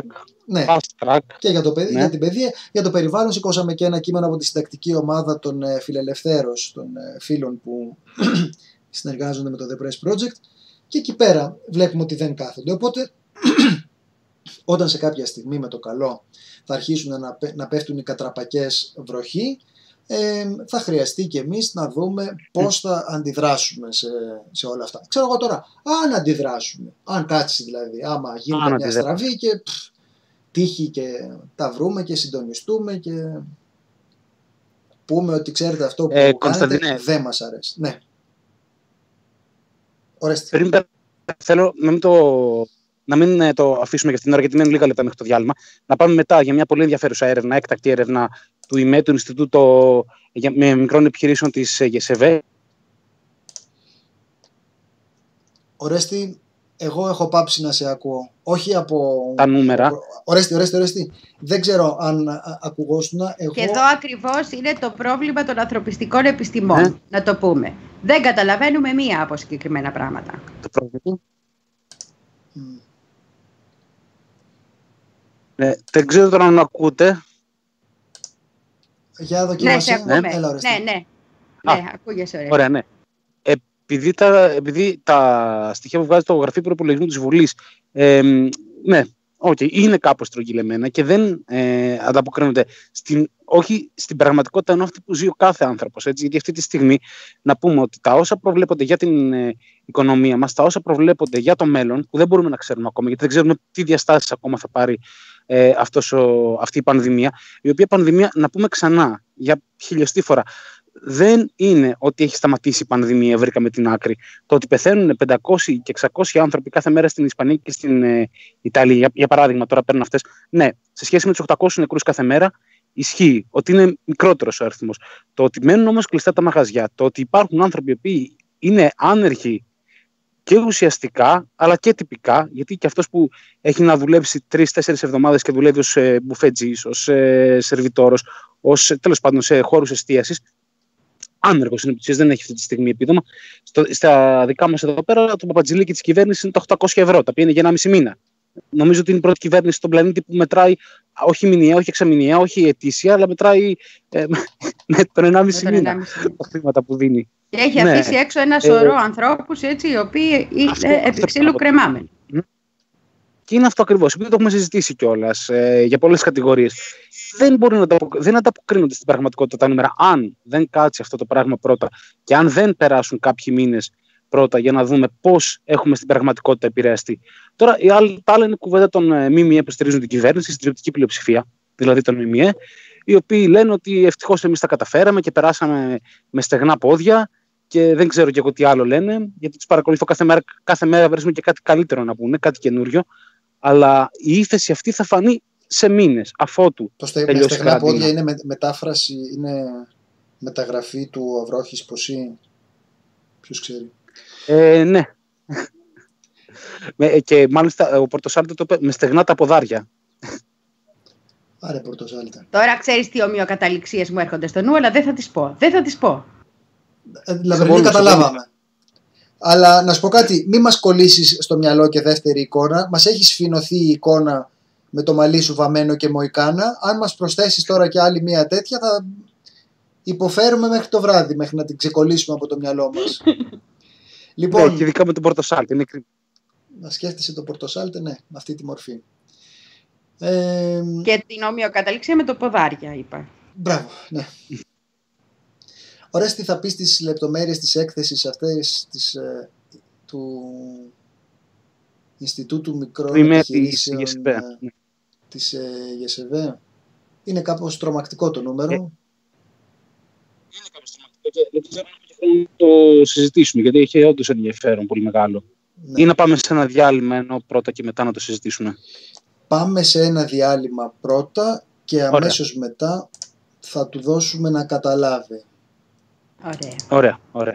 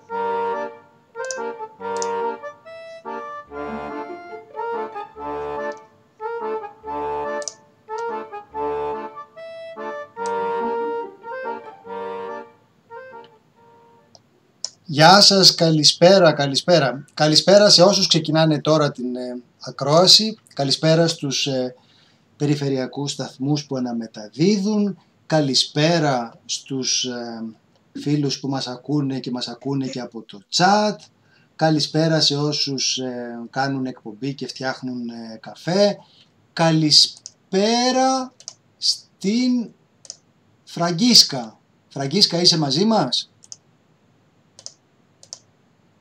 Όχι. Εντάξει. Όταν τα, όταν τα καταφέρει θα μπει και η Φραγκίσκα κάποιο πρόβλημα. Νομίζω είμαι Με το Τώρα Έλα ρε Καλησπέρα. Φραγκίσκα, τι γίνεσαι; Καλησπέρα. Γεια σου, Φραγκίσκα. Λοιπόν, Τι γίνεται, ολόκληρη περιπέτεια για να συνδεθώ. Φραγκίσκα έτσι είναι. Α, Είναι πολύ δύσκολο, αλλά στο τέλος ανταμείβει. Λοιπόν, Δεν αυτή ξέρω. που ακούτε τώρα είναι η Φραγκίσκα Μεγαλούδη. Είναι η φίλη δημοσιογράφος που διαβάζεται με τόση ε, αγάπη στο The Press Project. Μας έγραψε τώρα ένα άρθρο για την, ε, για την Αφρική και μ, είπαμε να ξαναμιλήσουμε σήμερα για ένα ακόμη θέμα που κάπως πέφτει στα, στα χωράφια της. Να το πω έτσι, Φραγκίσκα, Ναι, εντάξει. Ναι. εντάξει, ναι, να μην τα πω χωράφια σου, να, να πω τέλος πάντων ότι είναι κάτι για το οποίο έχεις να μας, ε, να Έχω μας μια πεις. γνώση. Ε, Έχω μια γνώση, ας πούμε. ε, έχεις, μια, έχεις μια γνώση. Λοιπόν, έχετε δει μήπως αυτό το βίντεο ε, με τον ε, βουλευτή που έδινε συνέντευξη σε ένα, σε ένα κανάλι και εμφανίστηκε από πίσω η γυναίκα του που κυνήγαγε ένα παιδί που είχε μόλις μπει στο στούντιο; Ε, δεν σας θυμίζει κάτι που, που έμπαινε... Ε, Στη Νότια Κορέα. Ε, Ναι, στη ναι. Νότια Κορέα ήταν αυτό. Α, Ε, μάλιστα. στο BBC. Μπράβο, στο BBC, ναι, ναι, ναι. Μόλις έχουν, έχουν μπει και τα δύο μου παιδιά εδώ μέσα, οπότε, τα οποία με κοιτάζουν. λοιπόν, Έχεις σταματήσει για κάποιο λόγο. λοιπόν, ε, Το μέλλον της δημοσιογραφίας Για κάποιο μίλησε. συγκεκριμένο λόγο. ναι, λοιπόν, ε, ε, Φραγκίσκα, δίνω το λόγο σε σένα, Ναι. επιστρέφω σε Για ποιο θέμα; Α, Φραγκίσκα, δεν είπαμε για ποιο, δεν είπαμε για ποιο θέμα, ε. Ωραία, να πω για ποιο θέμα. Ε, είχαμε, από χθες Έχω πρόβλημα συζητούσαμε... με τον ήχο. Τώρα νομίζω το έφτιαξα. Α, Ναι, τώρα ακούς καλύτερα. ναι. Λοιπόν, Θα ακούτε η- και το, μην ακούμε τα παιδιά σου, εσείς θα ακούτε το σκύλο μου εντωμεταξύ. Ωραία, ωραία, εντάξει. Ο γιος Λοιπόν. μου δεν μιλάει. εντάξει, είσαι τυχερή. λοιπόν, ε, το θέμα αυτό το οποίο συζητούσαμε από χθες και για το οποίο θα θέλαμε ένα σχόλιο από σένα είναι η απόφαση του, που ανακοίνωσε ο πρόεδρος των ΗΠΑ, ο Ντόναλτ Τραμπ, να αποσύρει την ε, οικονομική στήριξη των ΗΠΑ προς, το- προς τον Παγκόσμιο Οργανισμό Υγείας. Είχαμε και αντιδράσεις ε, σήμερα, είχαμε ο Γερμανός Υπουργός Α, ναι, ναι, ναι. Εξωτερικών, είχαμε διάφορες δηλώσεις Και για αυτό το εκεί θέμα. έχει βγει και ένα petition, δεν ξέρω αν το είδατε, όπου λέει σώστε το Παγκόσμιο Οργανισμό Υγείας. Α, μάλιστα. Είναι το, πόσο είναι, 15% αν θυμάμαι καλά της Ε, χρηματοδότησης. δε- ανάλογα τη χρονιά. Χονδρικά Ανάλογα. 10 με 15% είναι το ετήσιο budget του. Δεν Λοιπόν, ε, Και είναι, ναι, είναι λίγο αστείο, γιατί παρουσιάστηκε σε όλα τα μέσα ενημέρωσης ότι ξέρω εγώ, ο Παγκόσμιος Οργανισμός Υγείας φαλυρίζει. Δηλαδή κλείνει, τελείωσε, δεν δίνει ο Τραμπ λεφτά και τον κατέστρεψε. Τον έσβησε από το χάρτη. Ε, και ε, παντού έτσι βγήκε και το θεώρησα και λίγο αστείο όλο αυτό. Αλλά εντάξει, κλασικά τώρα έτσι βγαίνουν αυτά. Ε, Φραγκίσκα, είναι το 15%. Ναι. Ε, 10 με 15 είναι ανάλογα τη χρονιά. Ε, βασικά, κυρίως δίνει γύρω στα 400 εκατομμύρια δολάρια. Ε, φέτος όμως είχαν ανακοινώσει, τα- είχαν ανακοινώσει ότι θα κόψουν χρήματα και θα δίνανε 122 εκατομμύρια δολάρια. Πέρσι δώσαν 400. Ε, περίπου τόσα δίνουν κάθε χρόνο, πάνω κάτω. Αλλά σκέψτε ότι το budget του Παγκόσμιου Οργανισμού Υγείας μαζί με όλα τα, ε, τις χορηγίες ιδιωτικά είναι 6 δις. 5,7 Μμμ. για την ακρίβεια πέρσι. Δηλαδή δεν είναι τα 122 εκατομμύρια δολάρια που δεν θα πάρουν φέτος, θα κάνει τον οργανισμό να κλείσει. Εντάξει, σίγουρα, σίγουρα θα φανεί, θα κοπούνε χρήματα, κάποια προγράμματα ή και μερικά προγράμματα και να κοπούνε δεν πειράζει και τόσο πολύ τώρα. Μόλις αυτό. ε, αλλά δεν είναι δηλαδή ότι θα κλείσει. Ήταν λίγο υπερβολή όλο αυτό. Ο δεύτερος ε, μεγάλος δωρητής, ας πούμε, του Παγκόσμιου Οργανισμού Υγείας είναι το Ίδρυμα Gates. Αυτό επίσης έχει πάρα πολύ ενδιαφέρον. Ακούτε; Ναι, ναι, θα σας Βεβαίως πούμε το ακούμε. οποίο ίδρυμα ακριβώς Με τι πολύ είναι. προσοχή. Το, το Ίδρυμα Bill και Melissa Gates, το, το Bill Gates, το Foundation. Είναι ο δεύτερος δωρητής του Παγκόσμιου Οργανισμού Υγείας. Τέλος πάντων, πρώτα, το πρώτα θέμα- έφτιαξε τον ιό καλά-καλά ο Gates, τα ξέρω τώρα εγώ Ναι, αυτά. και τώρα, ναι, και φτιάχνει τώρα τον πάει να Ιούλιο. μας πει και ότι... Το θέμα είναι ότι ήταν λίγο αυτό το θέμα έπαιξε παντού στη γραμμή του ότι μ, το κάνει για να αποπροσανατολίσει την κοινή γνώμη στο εσωτερικό της χώρας. Δεν νομίζω ότι τον νοιάζει αυτό και ιδιαίτερα. Ε, ή ότι είναι ηλίθιος και δεν ξέρει τι κάνει, οπότε κόβει τα χρήματα, αλλά σ- σαφώς και δεν είναι αυτός ο λόγος. Ε, νομίζω ότι μπερδεύουμε λίγο τον τρόπο με τον οποίο διοικεί την Αμερική ο Τραμπ και πώς τη διοικεί. Δηλαδή, ε, τη δική σαν επιχείρηση, όπου απολύει, προσλαμβάνει, ανάλογα δηλαδή ε, ε, το, το συμφέρον της στιγμής, ας πούμε. Ε, είναι δηλαδή, θεωρώ ότι αυτό είναι και το παράδοξο του καπιταλισμού. Δηλαδή, άμα το, άμα το δούμε, έχουμε, ξέρω εγώ, την πολιτική βούληση, έχει- όπου οι αποφάσεις, ας πούμε, υποτίθεται ότι και ο κόσμος Εμείς όλοι συμμετέχουμε σε αυτές, με την έννοια του ότι ξέρω εγώ, μπορεί κάποια συνδικάτα να μπλοκάρουν κάποιες απολύσεις. Μπορούμε, δηλαδή, λίγο έχουμε ένα λόγο μέσα σε αυτό. Και έχουμε και την οικονομική δύναμη, η οποία οι αποφάσεις παίρνονται αποκλειστικά από εκείνους που έχουν το κεφάλαιο, ας πούμε, και, δεν, και στο οποίο δεν έχουμε κανένα, ε, κανένα λόγο εμείς. Ο τρόπο, αυτές, αυτές οι δύο αντίθετες δυνάμεις, θα έλεγα, λίγο μπλέκονται. Και μέχρι τώρα κρατούσαν λίγο τα προσχήματα, ας πούμε, ενώ συνήθως ε, η οικονομική δύναμη, ε, πώς να το πω, ε, επιβάλλεται της πολιτικής βούλησης σχεδόν πάντα, αλλά κρατούσαμε κάποια προσχήματα. Με τον Τραμπ, απλά αυτά τα προσχήματα δεν, δεν τηρούνται πια. Το ίδιο ακριβώς γίνεται τώρα και με τον Παγκόσμιο Οργανισμό Υγείας.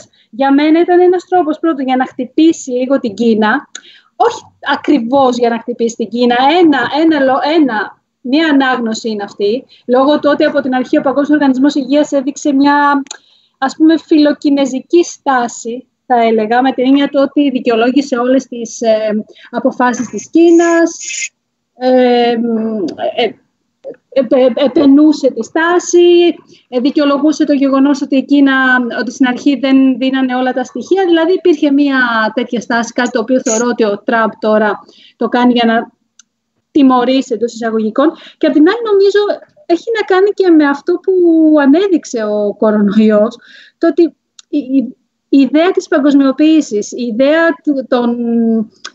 έχει καταρρεύσει. Δηλαδή, έχει να κάνει και με το ποιος θα διαχειρίζεται παγκόσμ... κρίση σε παγκόσμιο επίπεδο, όταν οι κρίσεις χτυπάνε χωριστά κάθε χώρα. Δηλαδή, θέλουμε να έχουμε ένα συντονιστή όπως είχαμε τους διεθνείς οργανισμούς μέχρι τώρα.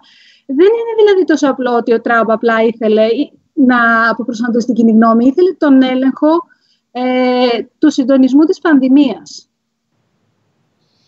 Ναι, οπότε εσύ λες ότι... Και γι' αυτό, συγγνώμη, ε, ναι, ναι, συγγνώμη, ναι, ε, ο Τραμπ σε αυτό που δήλωσε προχθές ήταν ε, ότι έκανε επίτηδες ε, πλάτες, ας το πούμε έτσι, ο ΠΟΗ, ο Παγκόσμιος Οργανισμός Υγείας στην Κίνα, γιατί λέει ότι αν είχε στείλει ε, ειδικούς και επιστήμονες εκεί πέρα από την αρχή της κρίσης αυτής, θα είχαν ξεπεραστεί τα πάντα και δεν θα υπήρχε πανδημία. Απλά το σημειώνω για, να, για το, Δεν έχει για το στείλει, ποιο δεν λόγο κατάλαβα. κατηγόρησε Ε, ο, Πού να έχει στείλει οι επιστήμονες; Ο Στην, Τραμπ ε, είπε ότι ο Κίνα. ΠΟΗ έπρεπε να έχει στείλει στην Κίνα επιστήμονες για Ο να Παγκόσμιος από την Οργανισμός αρχή έτσι ώστε Ναι. να. Ναι, έτσι είπε ο Τραμπ. Καλά, εντάξει. Καλά, Πήγανε εσύ, σε αρκετά υπήρχαν, πρώιμο υπήρχαν. στάδιο. Τώρα είχα, Υπήρχαν. πήγανε, πήγε το πρώτο κλιμάκιο. Το θέμα είναι όμως ότι και ο Παγκόσμιος Οργανισμός Υγείας μπορούσε να πάει στην Κίνα εφόσον η Κίνα τους καλέσει. Δεν μπορούν να πάνε τσακάλεστοι. Δεν πάνε Φραγκίσκα, ξέρεις, να δηλαδή. κάνω μια ερώτηση. Ναι, Ναι, αυτό το δεν το ανέφερε. Ναι. ναι, γενικά οι Η- διεθνείς οργανισμοί δεν μπορούν να πάνε ακάλεστοι όπου θέλουν, να πάνε να παστικο- παστακωθούν εκεί πέρα και να κάνουν ελέγχους. Πρέπει να τους καλέσει μια κυβέρνηση, υποτίθεται πάντα έτσι. Οπότε πήγανε όταν. ε, Νομίζω το Γενάρη δεν πήγανε πρώτη φορά, όταν πλέον. ε, Εγώ, εγώ ή θυμάμαι Δεκέμβρη. ότι ο, Είχαν πάει ένα κλιμάκιο είχε πάει. Ναι, εγώ θυμάμαι ότι αυτός ο ε, ειδικός για, το, για τα ζητήματα της ε, πανδημίας του Παγκόσμιου Οργανισμού Υγείας, αυτός που είχε γράψει το άρθρο στο Time, στο οποίο είχαμε αναφερθεί, αυτός ήταν στην, ε, στην Κίνα. Που εκεί το, Είχαν πάει, εκεί απλά το ότι ε, θυμάμαι. έδειξε μια φιλο. Έτσι κατηγορήθηκε ο Παγκόσμιος Οργανισμός Υγείας μια φιλοκινέζικη στάση, η οποία ε, θα μπορούσε να ερμηνευτεί και έτσι. Τώρα για λόγους που δεν νομίζω ότι είναι ξεκάθαροι. Ε, γιατί η Κίνα γενικά εντάξει, είναι, δεν έχει να κάνει σε επίπεδο δωρητών. Δηλαδή είναι μια 40 εκατομμύρια δολάρια είναι η, η- το contribution ας πούμε, που δίνει. Ε, Να από την ρωτήσω άλλη, γι' αυτό. ναι, ναι, ναι. Ναι. Ε, Φραγκίσκα, έχω την εντύπωση ότι σε ένα κομμάτι αυτά τα μέτρα του Τραμπ και οι μειώσεις ξεκινάνε από την εξαγγελία του και προεκλογικά και αυτό προσπάθησε να κάνει σε έναν βαθμό με το δικό του ιδιότυπο τρόπο για λιγότερο επεμβατισμό. Δηλαδή, νομίζω ότι οι μειώσεις δεν είναι μόνο στον ΠΟΗ. Τώρα πια εκεί παίρνει και μια άλλη στάση πολύ πιο ακραία, αλλά έχει κόψει λεφτά από παντού. Έκοψε Έτσι, δεν πέρσι, είναι; έκοψε πέρσι στο, στον ΟΗΕ 285 εκατομμύρια δολάρια όταν ε, ψήφισε η Γενική Συνέλευση κατά της ε, απόφασης να, είναι η Ιερουσα... να ανακηρυχθεί τα Ιεροσόλυμα ως πρωτεύουσα του Ισραήλ και Πρωτεύουσα. καλά με αφορμή αυτό, δεν νομίζω ήταν αυτός ο λόγος, ήταν αφορμή αυτό. Αλλά νομίζω ότι έχει να κάνει με τη στάση του Τραμπ την αρχή. Ε, διοικεί την Αμερική σαν μια επιχείρηση. Ε, και οι εξωτερικοί παράγοντες που αυτή τη στιγμή δεν αποφέρουν κάποιο ιδιαίτερο κέρδος στην ατζέντα τη δική του, δεν έχουν λόγο να είναι εκεί. Ε, νομίζω όμως ότι είναι μια γενικότερη στάση όπου πλέον, το, το είδαμε και με την ε, Ενωμένη, Ενωμένη Ευρώπη, μου αρέσει να το λέω αυτό, μόνο Ενωμένη δεν είναι. το, το είδαμε και με, την, ε, και με την Ευρώπη και στο μεταναστευτικό και στην κρίση χρέους και τώρα στον κορονοϊό. Όλο αυτό το οικοδόμημα ε, της αλληλεγγύης, της, ε, της παγκοσμιοποίησης, να το πούμε, δεν ξέρω, ίσως η λέξη είναι λίγο ακραία, κατέρευσε. Δεν υπάρχει. Λέω, ο Τραπ το Έτσι. έκανε λίγο πιο... Οπότε λες εσύ ότι, το, Μπράβο. ότι η ερμηνεία δεν είναι ότι πρόκειται για, για μια κίνηση εσωτερικής ε, πολιτικής κατανάλωσης προκειμένου να Όχι, πει θα, ότι θα ορίστε χρησιμοποιηθεί φταίνε και αυτοί. έτσι. Ναι, αλλά Θα το νόημα χρησιμοποιηθεί είναι, το, το βαθύτερο Ναι. νόημά της είναι ότι πάντοτε η οικονομική ενίσχυση δίνεται ως μέρος μιας ε, πρακτικής πολιτικής χειραγώγησης όπως συμβαίνει και Μπράβο. τώρα. Αυτό, αυτό, αν Αυτό καταλαβαίνω νομίζω καλά. το ξέρουμε όλοι. Δεν νομίζω Δεν ξέρω ότι αν το κανείς- ξέρουμε όλοι. Ναι, εντάξει. Να το μάθουμε τότε, να το Ναι. συνειδητοποιήσουμε. Να μας γιατί το πεις. δηλαδή, Πιστεύει, πιστεύει ποτέ κανείς ότι όταν οι χώρες δίνουν τόσα εκατομμύρια δολάρια, ε, τα δίνουν για πολλούς λόγους. Ε, φυσικά είναι για πολιτική δύναμη. Δηλαδή όταν, όταν να πάμε ας πούμε τώρα στο θέμα της Λιβύης, έτσι.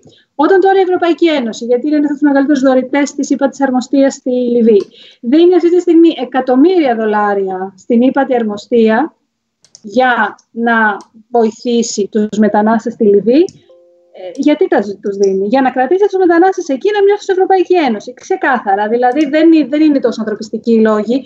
Πάντα όλα αυτά είναι με ένα αντάλλαγμα. Ε, όταν ε, δίνεις ε, ανθρωπιστική βοήθεια, σε, ε, στις διμερείς ανθρωπιστική βοήθεια, ας πούμε, μια χώρα σε μια άλλη χώρα, είναι γιατί όταν στο Συμβούλιο Ασφαλείας η χώρα αυτή έχει ψήφο, θα ψηφίσει αυτό που θέλεις και εσύ. Φυσικά όλα γίνονται για...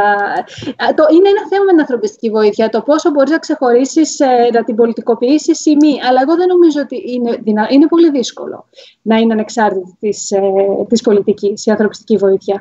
Ε, το έχουμε δει. Έχω γράψει ολόκληρο κεφάλαιο στο βιβλίο μου για τη Βόρεια Κορέα σχετικά με τη διπλωματία του φαγητού. Πώς χρησιμοποιήθηκε η επισητιστική κρίση και η ανθρωπιστική βοήθεια, πότε έφτασε, γιατί έφτασε όταν τελικά έφτασε και με τι ατζέντα έφτασε, ε, στη Βόρεια Κορέα τη δεκαετία του 90. Δηλαδή, εντάξει, τώρα είναι και λίγο αφελές να νομίζει κανείς ότι όλα αυτά γίνονται καθαρά και μόνο για Εντάξει, στο όνομα του.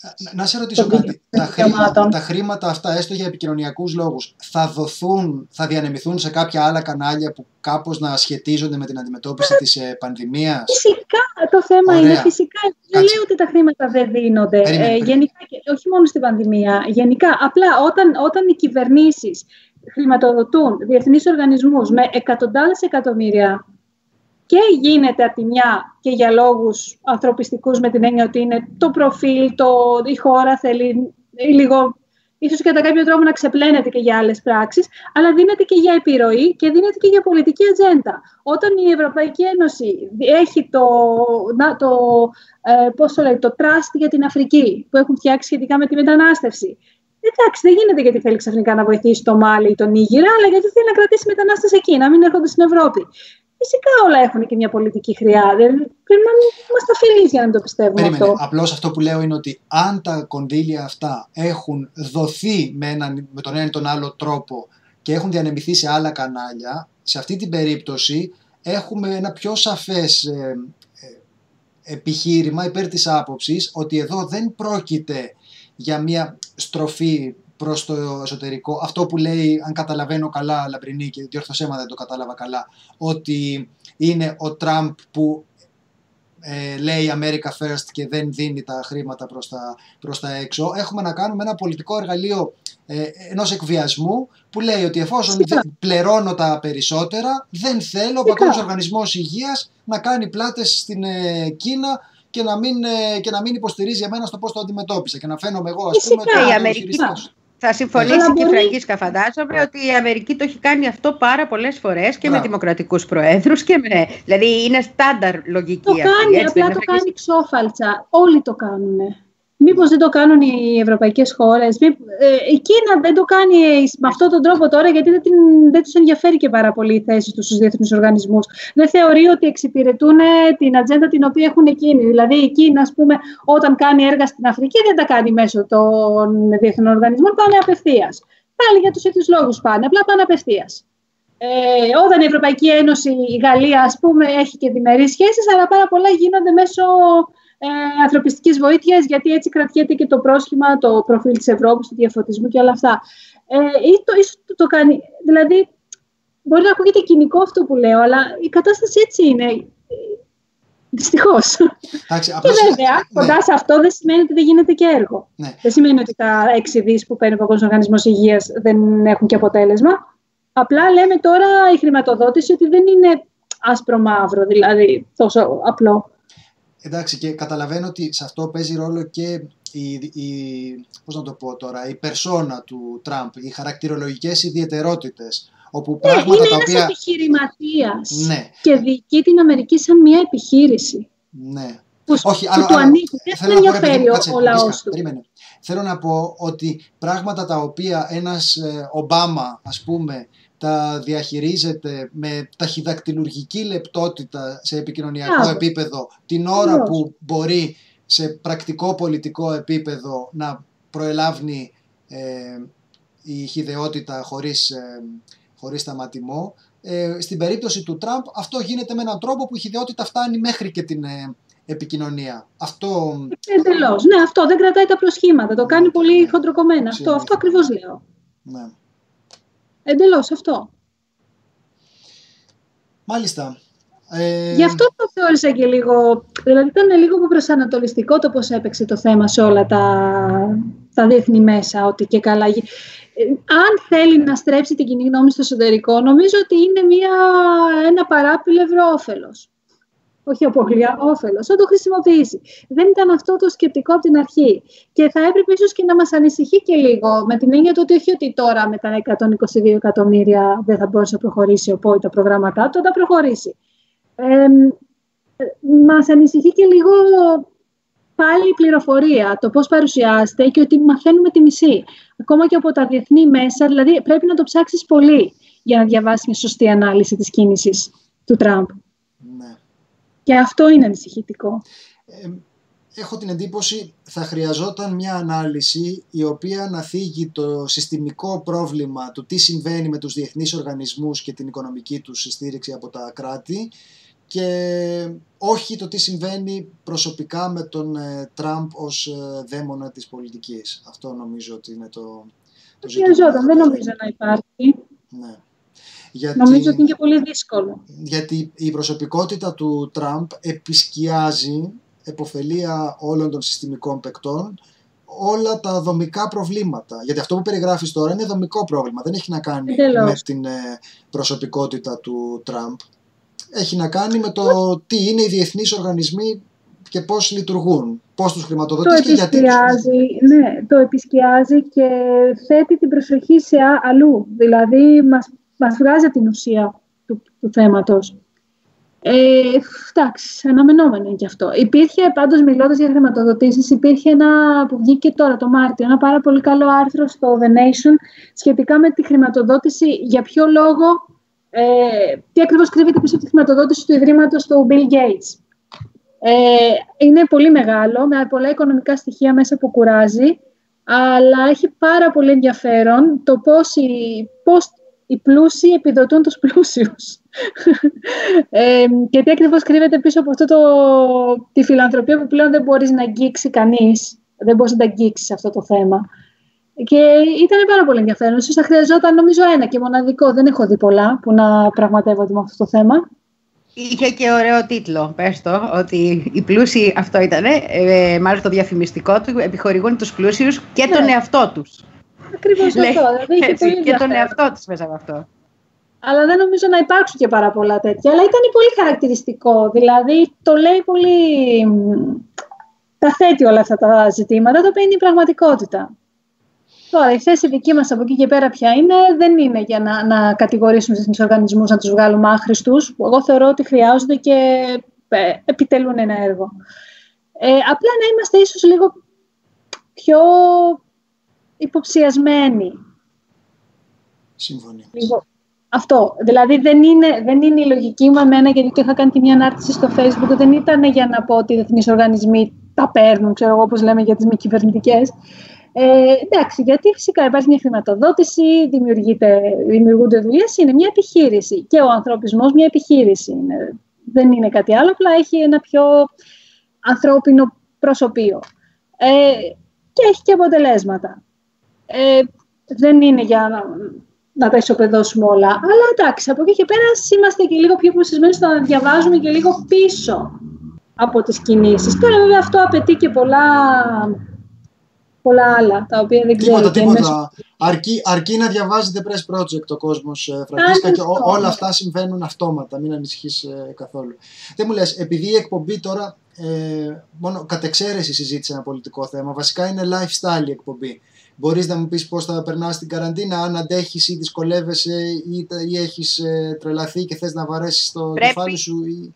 Θα μου επιτρέψεις να συμπληρώσω εδώ ότι τη θεωρώ ηρωίδα πλέον. Γιατί... Βγήκε με τη ρίζα τόση φωτογραφία και το έγραψε. Θεά, θεά. Ήμουν εγώ. Καταπληκτικό ήταν. Ναι, το ξεπέρασε. Ήταν ο τρόμος μου, αλλά λέω θα το ξεπεράσω το, το φόβο της ρίζας.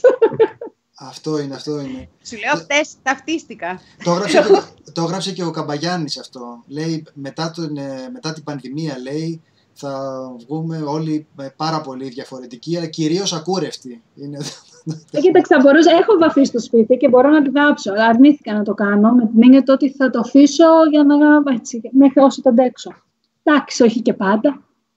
Μάλιστα. Ναι, αλλά Πώς... το φωτογράφησες. Κάτσε ναι, να μιλήσουμε ναι. για το μεγαλειώδες να βγει αυτό το πράγμα. Δηλαδή, και είχε και χθες. Κοντά τα χίλια likes, σε ένα κόσμος. Θέλει πολύ κόσμος. Δεν μπορώ να το κρύψω πια. Ε, βέβαια, βέβαια, ήταν, ε, ήταν τολμηρή κίνηση. Για πες, Και ε, ελαιότης. για πες Φραγκίσκα, πώς βλέπεις τον, ε, τον κόσμο μέσα στις ε, συνθήκες του, της καραντίνας; Κοίταξε, εγώ προσωπικά και ίσως δεν είμαι και το πιο χαρακτηριστικό παράδειγμα, δεν ήμουν από τους ανθρώπους που ήταν σπιτόγατοι και κλείνονταν μες στο σπίτι. Δεν καθόμουν καθόλου μέσα. Παρ' όλα αυτά, δεν με έχει ενοχλήσει καθόλου τώρα.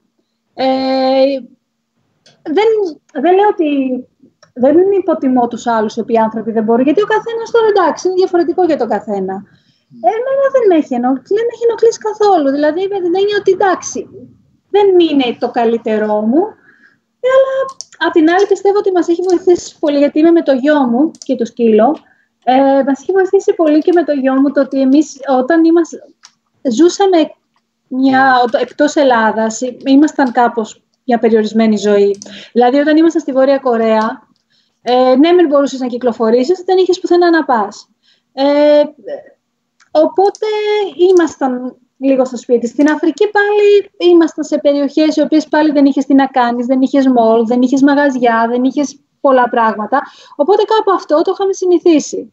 Το ίδιο έχει να κάνει με τους κανόνες υγιεινής. Όταν εγώ έμενα, ας πούμε, στη, στη Αφρικανική χώρα, πάντα είχα συνηθίσει τα χέρια μου να τα πλένω συνέχεια. Ε, ό,τι αγόραζα από το σούπερ μάρκετ, όποτε πήγαινα στο σούπερ μάρκετ ή την αγορά, να τα πλένω συνέχεια. Οπότε όλα αυτά μου ήρθαν πάρα πολύ φυσιολογικά. Ε, δεν μας έχει εννοεί, δεν μας έχει λείψει κάτι. Mm. Και το Ε, παιδί το βιώνει πολύ καλά. Πολύ καλά. Εγώ φευγαίνω κάθε πρωί στις 7 τρέχω, πάνω 9 χιλιόμετρα, αλλά το έκανα και πριν. Απλά θεωρώ λίγο νοησία τώρα όλο αυτό το πράγμα που γίνεται, που σου λένε, ξέρω εγώ, να βλέπεις ταινίες, να κάνεις ε, να αυτοβελτίωση. Δεν θα κάνεις κάτι που δεν το έκανες πριν. Με, με εξαίρεση εμένα που κάνω 6 ώρες γυμναστική την ημέρα και ισχυρίζομαι, Ναι, καθ- αυτό. επειδή είναι Χθες ραδιόφωνο. ήταν τέσσερις πουλί. Συγγνώμη, χθες ήταν τέσσερις οι ώρες γυμναστικής. Άλλο Τώρα το- γίνανε έξι από χθες ως σήμερα. Ε, δεν θα είχα φτάσει σε τόσο πολλές ώρες αν δεν το άφηνα Φυσικά, όταν- διαρκώς να βρει. Φυσικά όταν δεν μπορεί κανείς μας να κάνει ρεπορτάζ, μπορείς να προσθέτεις όσες ώρες θέλεις. Ακριβώς. Εκεί βασίζομαι κι εγώ. Ε, Αλλά απλά Φραγκίσκα, θέλει ναι. έτσι δεν είναι. Λες θα κάνεις όντως τίποτα περισσότερο από ό,τι έκανε. Δηλαδή ξαφνικά θα γίνεις ο γκουρού της γιόγκα, θα αρχίσεις να διαβάζεις βιβλία που δεν διάβαζες ποτέ. Εγώ, ας πούμε, για παράδειγμα, δεν καθάριζα το σπίτι μου ποτέ. Ούτε τώρα έχω πέσει με στο να το καθαρίζω όλη μέρα. Ε, δηλαδή, εντάξει, ό,τι έκανα πριν, έτρεχα πριν, τρέχω και τώρα. Όσο διάβαζα πριν, διαβάζω και τώρα. Είμαι από του τυχερού που μπορούν να δουλεύουν από το σπίτι. Ε, οπότε αυτό μου δίνει ένα πλεονέκτημα με την έννοια του ότι όντως δουλεύω από το σπίτι, όντως παίρνω μισθό ε, και λίγο νιώθω και λίγο άσχημα να βγω να πω εντάξει, εγώ δεν έχω πρόβλημα, γιατί ξέρω ότι υπάρχουν άνθρωποι που έχουν πρόβλημα.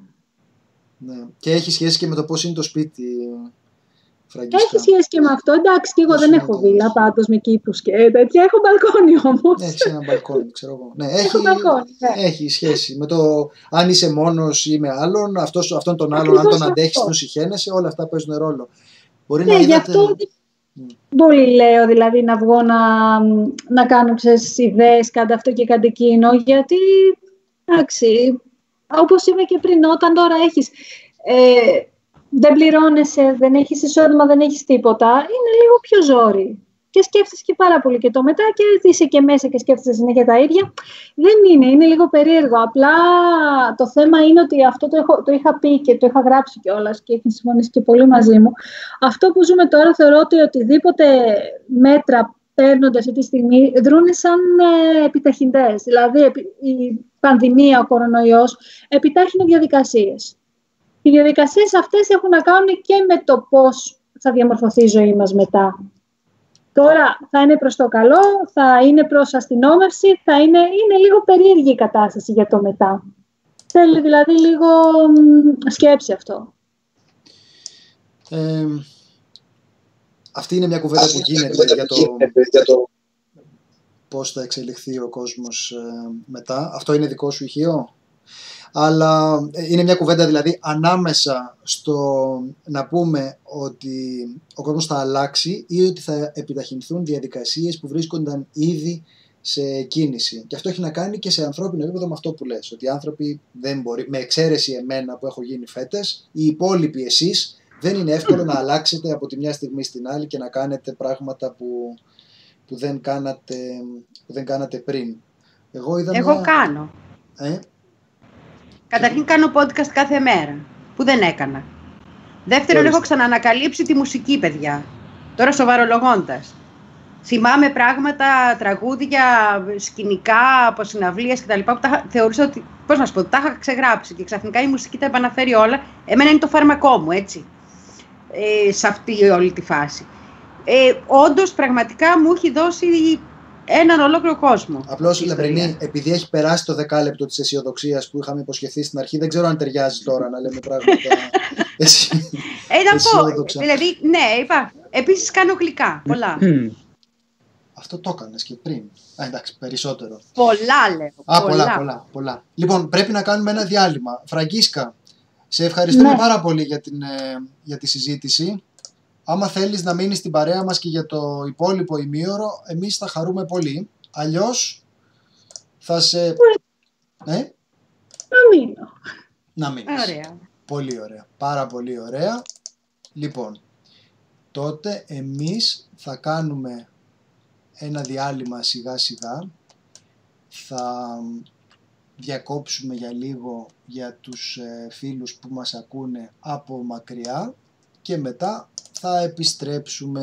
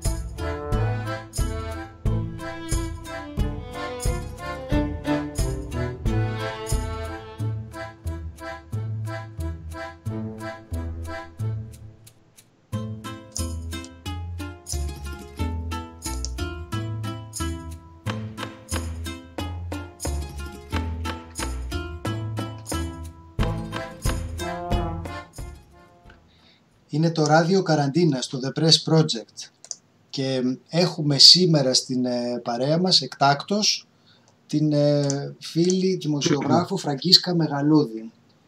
Η Λαμπρινή είναι ως συνήθως ε, εδώ, βράχος και πυλώνας του ραδιοφωνικού The Press Project. Με το ζόρι τη σταματάμε για να μην κάνει εκπομπές και τις νύχτες. Δηλαδή έρχεται και μου χτυπάει τα κουδούνια, βάζει ε, κωδικό 6, έρχεται στο σπίτι μου, κοπανάει τα κουδούνια από κάτω και φω- την ξέρουν στην πολυκατοικία, δεν ανησυχούν. Και φωνάζει, Γιατί δεν με αφήνεις πουλί να μπω στο στούντιο; Και μου λένε, Έχει έρθει πάλι αυτή με Αυτό τη, είναι με τη αλήθεια. Μοϊκάνα, με το βαμμένο μαλλί. Φραγκίσκα, άκουγες αυτή στην με αρχή τη που, περι- Μοϊκάνα. που περιέγραφε η Λαμπρινή ότι έχει Μοϊκάνα το μαλλί της; Όχι, όχι, δεν Πλήρη το αποτυχία άκουσα. μου. Ναι. Ε, Το εντάξει, είχα κάνει εντάξει. και εγώ Κοίταξε μια να δεις τι φορά. έγινε. Μπράβο, το ξέρω. Ε, Ναι, το- Μπορεί να είσαι και μέρος της έμπνευσης μετά τα χθεσινά. Λοιπόν, εκείνο που έγινε είναι το εξής. Πρώτη φορά στη ζωή μου έβαψα τα μαλλιά μου μόνη μου. Και δεν θες να ξέρεις πώς γίνανε. Διότι στο κομμωτήριο έχω πάει με τις παιδικές μου φωτογραφίες και έχω, ανακατεύουν τρεις μπογιές για να μου το βγάλουν αυτό το πράγμα, να είναι σαν τα παιδικά μου μαλλιά. Στην πραγματικότητα όμως δεν υπάρχει αυτό το χρώμα. Οπότε πήρα και εγώ ό,τι να είναι. Και είμαι ένα ό,τι να είναι με Μοϊκάνα πλέον, το οποίο ό,τι να είναι σκέφτομαι, Φραγκίσκα πες και εσύ, να βγάλουμε τη φωτογραφία σε auction και να μαζέψουμε λεφτά για το press. Είναι κάτι.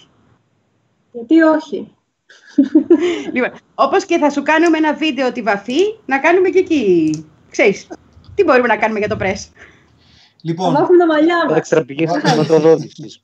Ναι. παιδιά, Τρίχες, όχι. τρίχες, έτσι. Φτάνουν, φτάνουν οι θυσίες για το press. Δεν θέλω να φτάσετε ως εκεί. Θέλω να, να, να Εντάξει. μείνουν...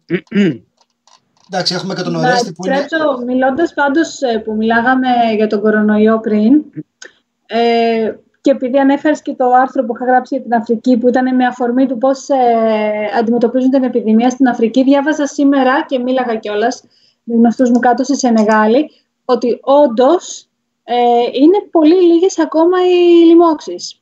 Γιατί όταν είχα πει εγώ, είχα, το είχα γράψει πρώτη φορά πριν ένα μήνα, μου λέγανε «Ε, περίμενε να δεις τι θα γίνει στην Αφρική. Ένα μήνα μετά είναι ακόμα πολύ χαμηλές οι λοιμώξεις. Στη Σενεγάλη αυτή τη στιγμή είναι πολύ λίγες, με δύο νεκρούς.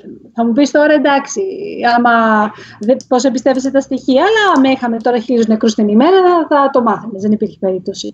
Και έχει πάρα πολύ ενδιαφέρον Ε, αυτό. Φραγκίσκα, Ναι. να σε ρωτήσω κάτι για την Αφρική.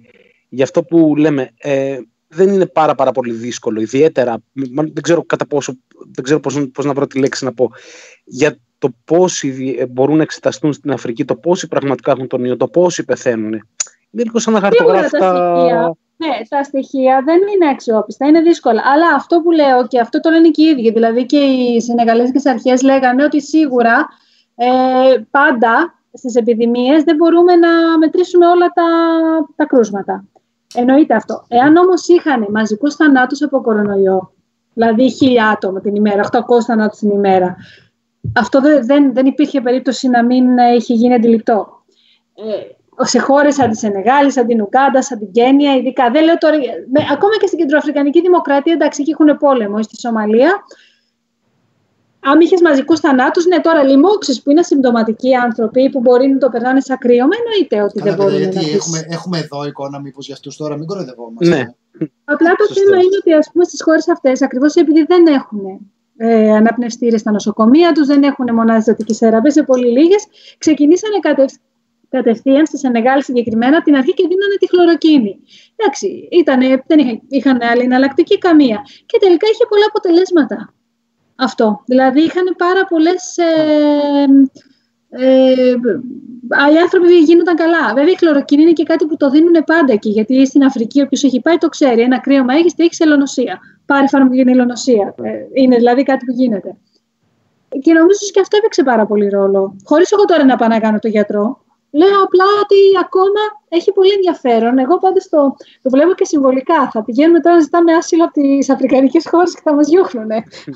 Καλά, αυτό γράφτηκε πολύ. Είχαμε και ένα άρθρο από το Intercept. Γι' αυτό, αυτό είναι κάτι το οποίο έγινε και ένα viral δημοσιογραφικό κείμενο με αυτό ακριβώς Ναι, ναι. Το, το περιεχόμενο. Την, ε, τις αφρικανικές χώρες που αρνούνται το άσυλο σε Ευρωπαίους Το πολίτες. ενδιαφέρον, όχι, το ενδιαφέρον πάντως είναι το πόσο υπεροπτικά αντιμετωπίσαμε το θέμα την αρχή και πώς καταρρεύσανε όλα τα αφηγήματα της αλληλεγγύης, της κοινής έτσι, πολιτικής, του δηλαδή πολιτισμένου κόσμου. ναι, ναι, Ναι. του διαφωτισμού. Α, Κατέρευσε, είχε ήδη καταρρεύσει με, το μετανα... είχε ήδη καταρρεύσει με την οικονομική κρίση το αφήγημα της Ευρώπης.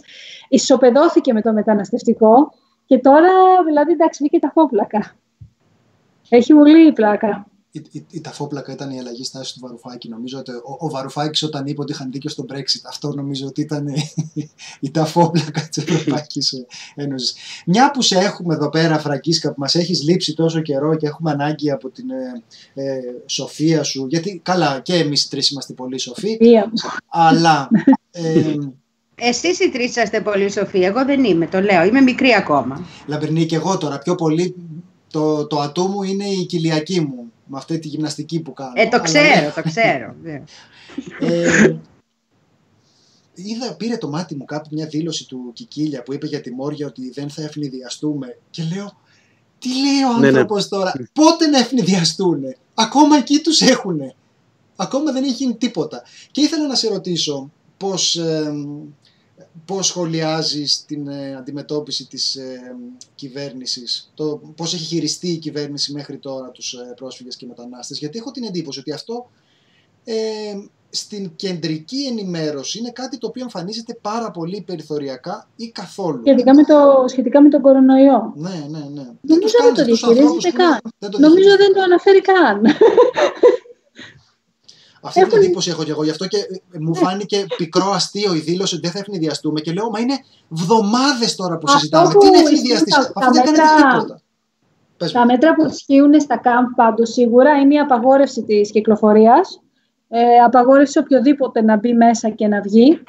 Αυτό ισχύει. Επίσης, ε, είχαν ε, απαγορεύσει να έρχονται στα χωριά, όχι στα χωριά, όπου έχει τέλος πάντων ATM, γιατί ξεσπέρνουν κάποια χρήματα κάθε μήνα από την ύπατη αρμοστία και πηγαίνανε κάθε μήνα να τα πάρουν.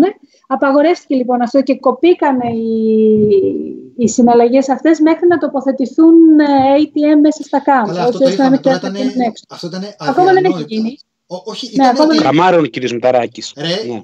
καμάρων ακόμα δεν που έχει θα γίνει. γινότανε την ώρα που τους Ναι, κόβανε καλά, πρόστιμα επειδή ο Ναι. άλλος πήγαινε να πάρει λεφτά. Και τους λένε θα, θα σου κόψω πρόστιμο και θα πληρώσεις με, το, με τα 90 ευρώ. Οπότε, βασικά περιοριστικά μέτρα ισχύουν. Τώρα συζητούσαν κιόλα ε, να βάλουν, ε, ε, να έρχονται κάποιοι μανάβητες, ξέρω εγώ, να δίνουν κάποιες προμήθειες, να μπορούν δηλαδή, να αγοράσουν κάποια πράγματα εκεί γύρω από τα ΚΑΜ. Ε, ο, οι αφήξεις έχουν μειωθεί πάρα πολύ, πάρα πολύ, η αλήθεια είναι.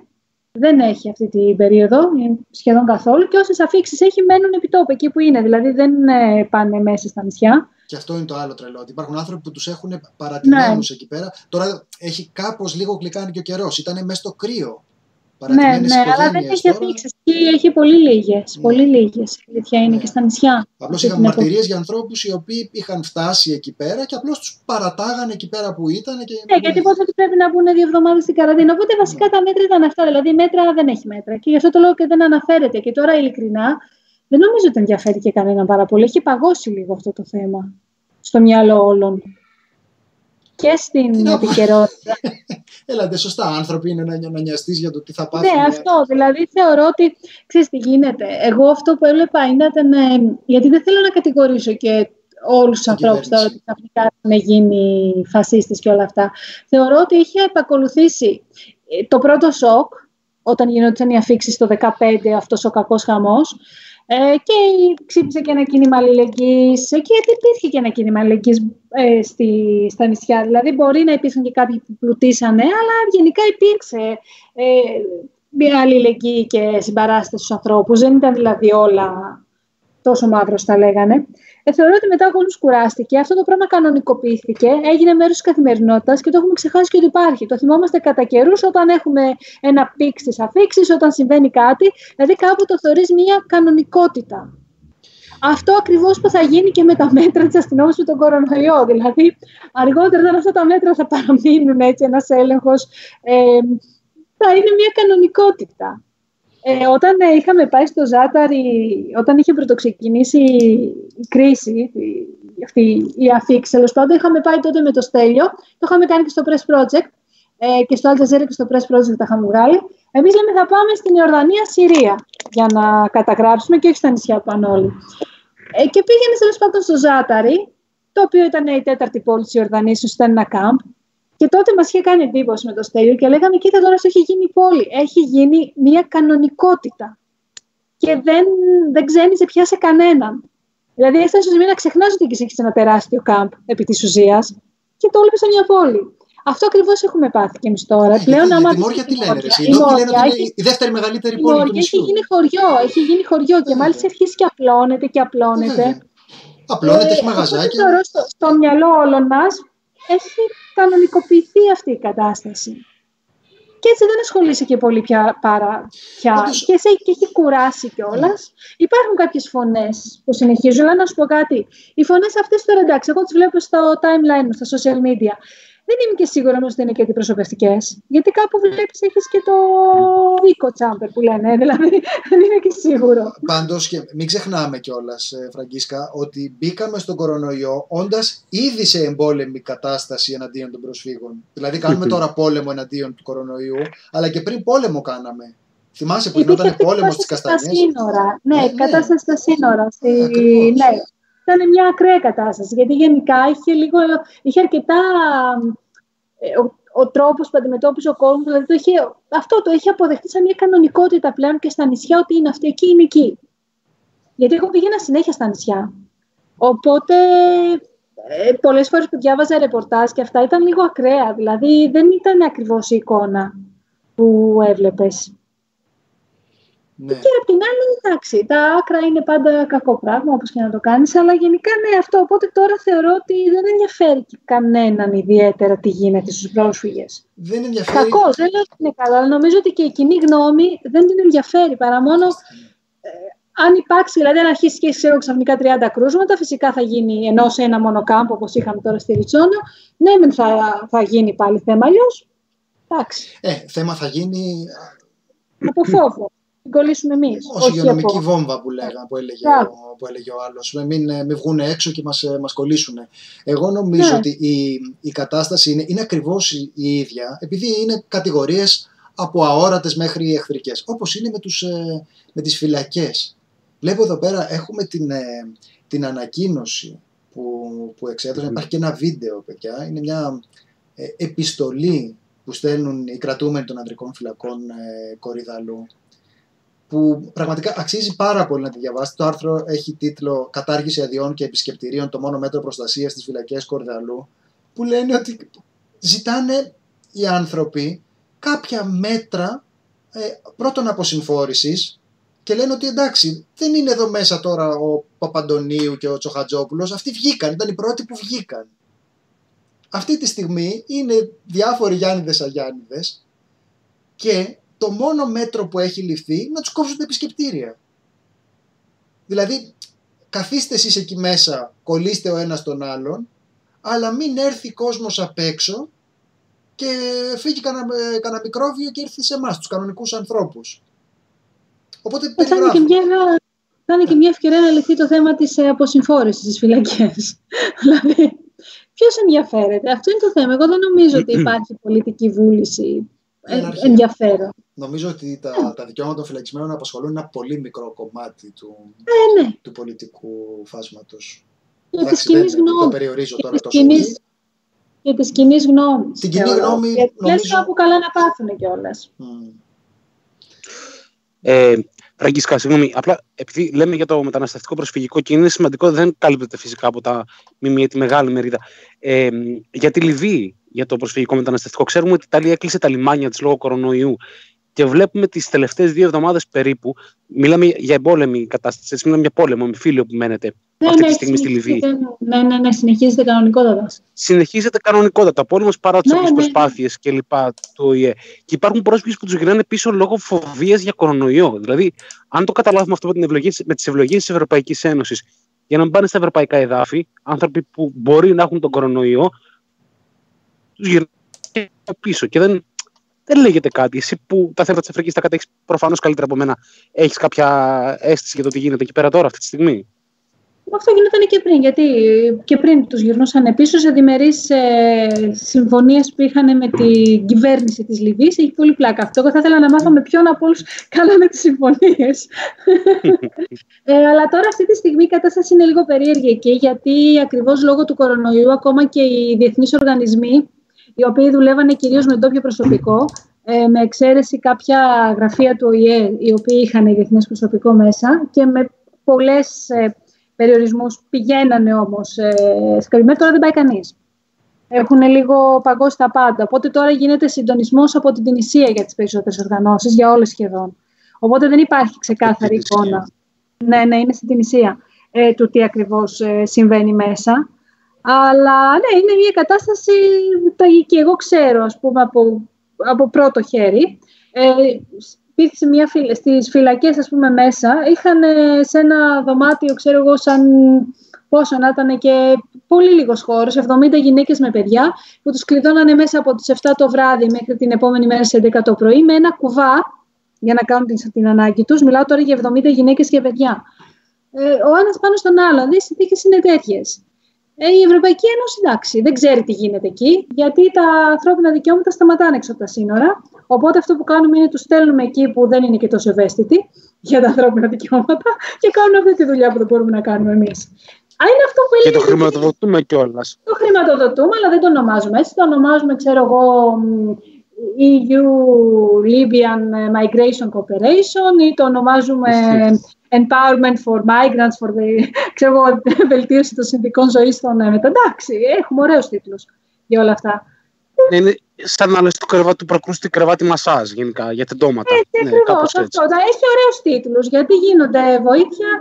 Απ' την άλλη βέβαια, άμα σκεφτείς κιόλας, αν δεν ήταν και κάποιοι οργανισμοί εκεί, ίσως δεν θα μαθαίναμε και τίποτα τελείως. Όντως, ισχύει και αυτό. Δηλαδή, μπαίνει και ένα μικρό φρένο ε, σε κάποια θέματα, τουλάχιστον. Mm. Αυτό είναι αλήθεια.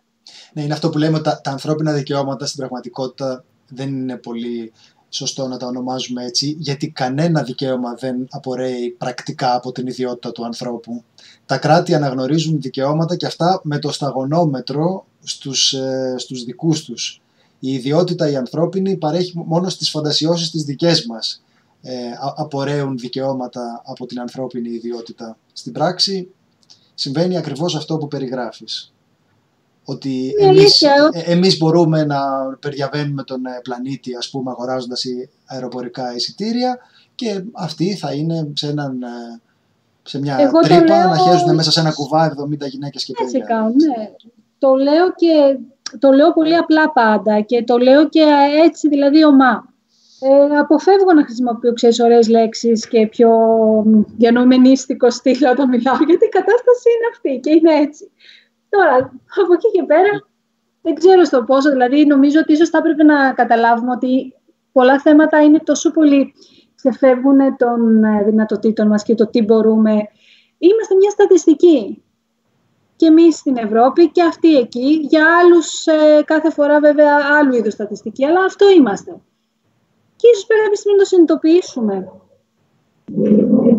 Είναι λίγο περίεργο. Γι' αυτό επιμένω εγώ. Το μόνο όπλο που έχουμε τελικά είναι όσο γίνεται τουλάχιστον να ε, ελέγχουμε την εξουσία και να ελέγχουμε την πληροφορία η οποία μας δίνεται όσο μπορούμε, γιατί και αυτό μέχρι ενός σημείου μπορείς. Γιατί αυτό ίσως θα μας κάνει λίγο να ελέγχουμε και αυτούς που μας κυβερνούν ή τουλάχιστον να αποφεύγουμε κάποιους από αυτούς. Και να θυμόμαστε. Ναι. Αλλά πώς να το κάνεις αυτό ναι. μέσα σε ένα πλαίσιο; Αν πάρουμε τώρα το ελληνικό πλαίσιο με τα μέσα ενημέρωσης τώρα έτσι όπως είναι, έχει τελειώσει η ιστορία. Τι να πει. Λαμπρινή, είσαι εδώ; Πάντα, πάντα. Α, έλα, έλα. Λοιπόν, και εγώ και τα πάντα. Μια ευχάριστη είδηση έχω να πω. Άντε, Λαμπρινή, γι' αυτό θα σε ρωτούσα. Είναι φοβερό. Είσαι στο μυαλό. Είδες, είδες; Λοιπόν, η ευχάριστη είδηση είναι η εξής. Τα πάντα ξαναζευγαρώνουν. Από τη στιγμή που σταμάτησε να πηγαίνει κόσμος να τα κοιτάει, αισθάνθηκαν ότι επιτέλους το intimacy μεταξύ τους μπορεί να ξαναρχίσει. Και ε, θα περιμένουμε καινούργια παντάκια σε λίγο. Να σου πω, είδες και με ποιο αυτό σχόλιο. Αυτό τα πάντα που λέμε. Ναι, ναι, ναι. ναι. Αυτό είναι τα πάντα που λένε. Ακριβώς αυτό είναι. Ναι. Ε, εσύ, Λαμπρινή, είσαι ήσυχη για τα ανθρώπινα δικαιώματα στον, ε, στον Όχι πλανήτη; και το ξέρεις. Είναι από την πρώτη μέρα και θα συμφωνήσω απολύτως με τη Φραγκίσκα. Έχουμε τεράστιο πρόβλημα. Έχουμε τεράστιο ζήτημα, παγκόσμιο, όχι μόνο εδώ. Από την πρώτη μέρα που ξεκίνησε αυτή η ιστορία ήταν εμφανές ότι θα έχουμε πρόβλημα. Και όταν τους βλέπεις να βγαίνουν όπως έγινε με, την, με το Μητσοτάκι προχτές και να περηφανεύονται για μέτρα που πήραν με τον πιο αντιδημοκρατικό τρόπο, καταργώντας οποιαδήποτε αρχή της αστικής δημοκρατίας, ε, φαίνεται ότι τα πράγματα θα πάνε άσχημα. Δεν θεωρώ ότι υπάρχει κυβέρνηση με καλή πρόθεση, αλλιώς δεν θα υπήρχαν δημοσιογράφοι, έτσι, να το πούμε από την αρχή. Από τη στιγμή που υπάρχουν δημοσιογράφοι και που είμαστε χρήσιμοι, σημαίνει ότι οι κυβερνήσεις κάνουν απάτες, λένε ψέματα, εκμεταλλεύονται πράγματα για το χατήρι της ελίτ. Ε, εκεί είμαστε. Και τώρα τους έχει δοθεί μια τεράστια ευκαιρία. Η οποία όμως είναι ευκαιρία και για μας. Πάλι θα επιμείνω να το λέω αυτό το αισιόδοξο κομμάτι όλου αυτού, είναι ευκαιρία και για μας. Είναι ευκαιρία για τα κινήματα. Και πρέπει να το δούμε αυτό. Πώς θα το κάνουμε αληθινή ευκαιρία. Ναι. Εί- Είσαι και εσύ από αυτούς που λένε ότι για την ε, κρίση ως ευκαιρία και τέτοια, ε; Για την κρίση ως ευκαιρία, όχι για Όχι επιχειρηματικά, τον ίδιο όχι τρόπο για που το λένε business. εκείνοι, φαντάζομαι. όχι, όχι. Εντάξει. Αν και νομίζω ότι υπάρχουν business που θα ανακάμψουν και θα συμφωνήσει και η Φραγκίσκα εδώ με τεράστιο ρυθμό και θα έχουν τεράστια κέρδη, παραδείγματος χάρη τα κομμωτήρια. Μπορεί. Σωστό. Τα γυμναστήρια ίσως, αλλά πιο μετά, λόγω συνοστισμού. Μετά από τόσα ψωνιά. Μπράβο.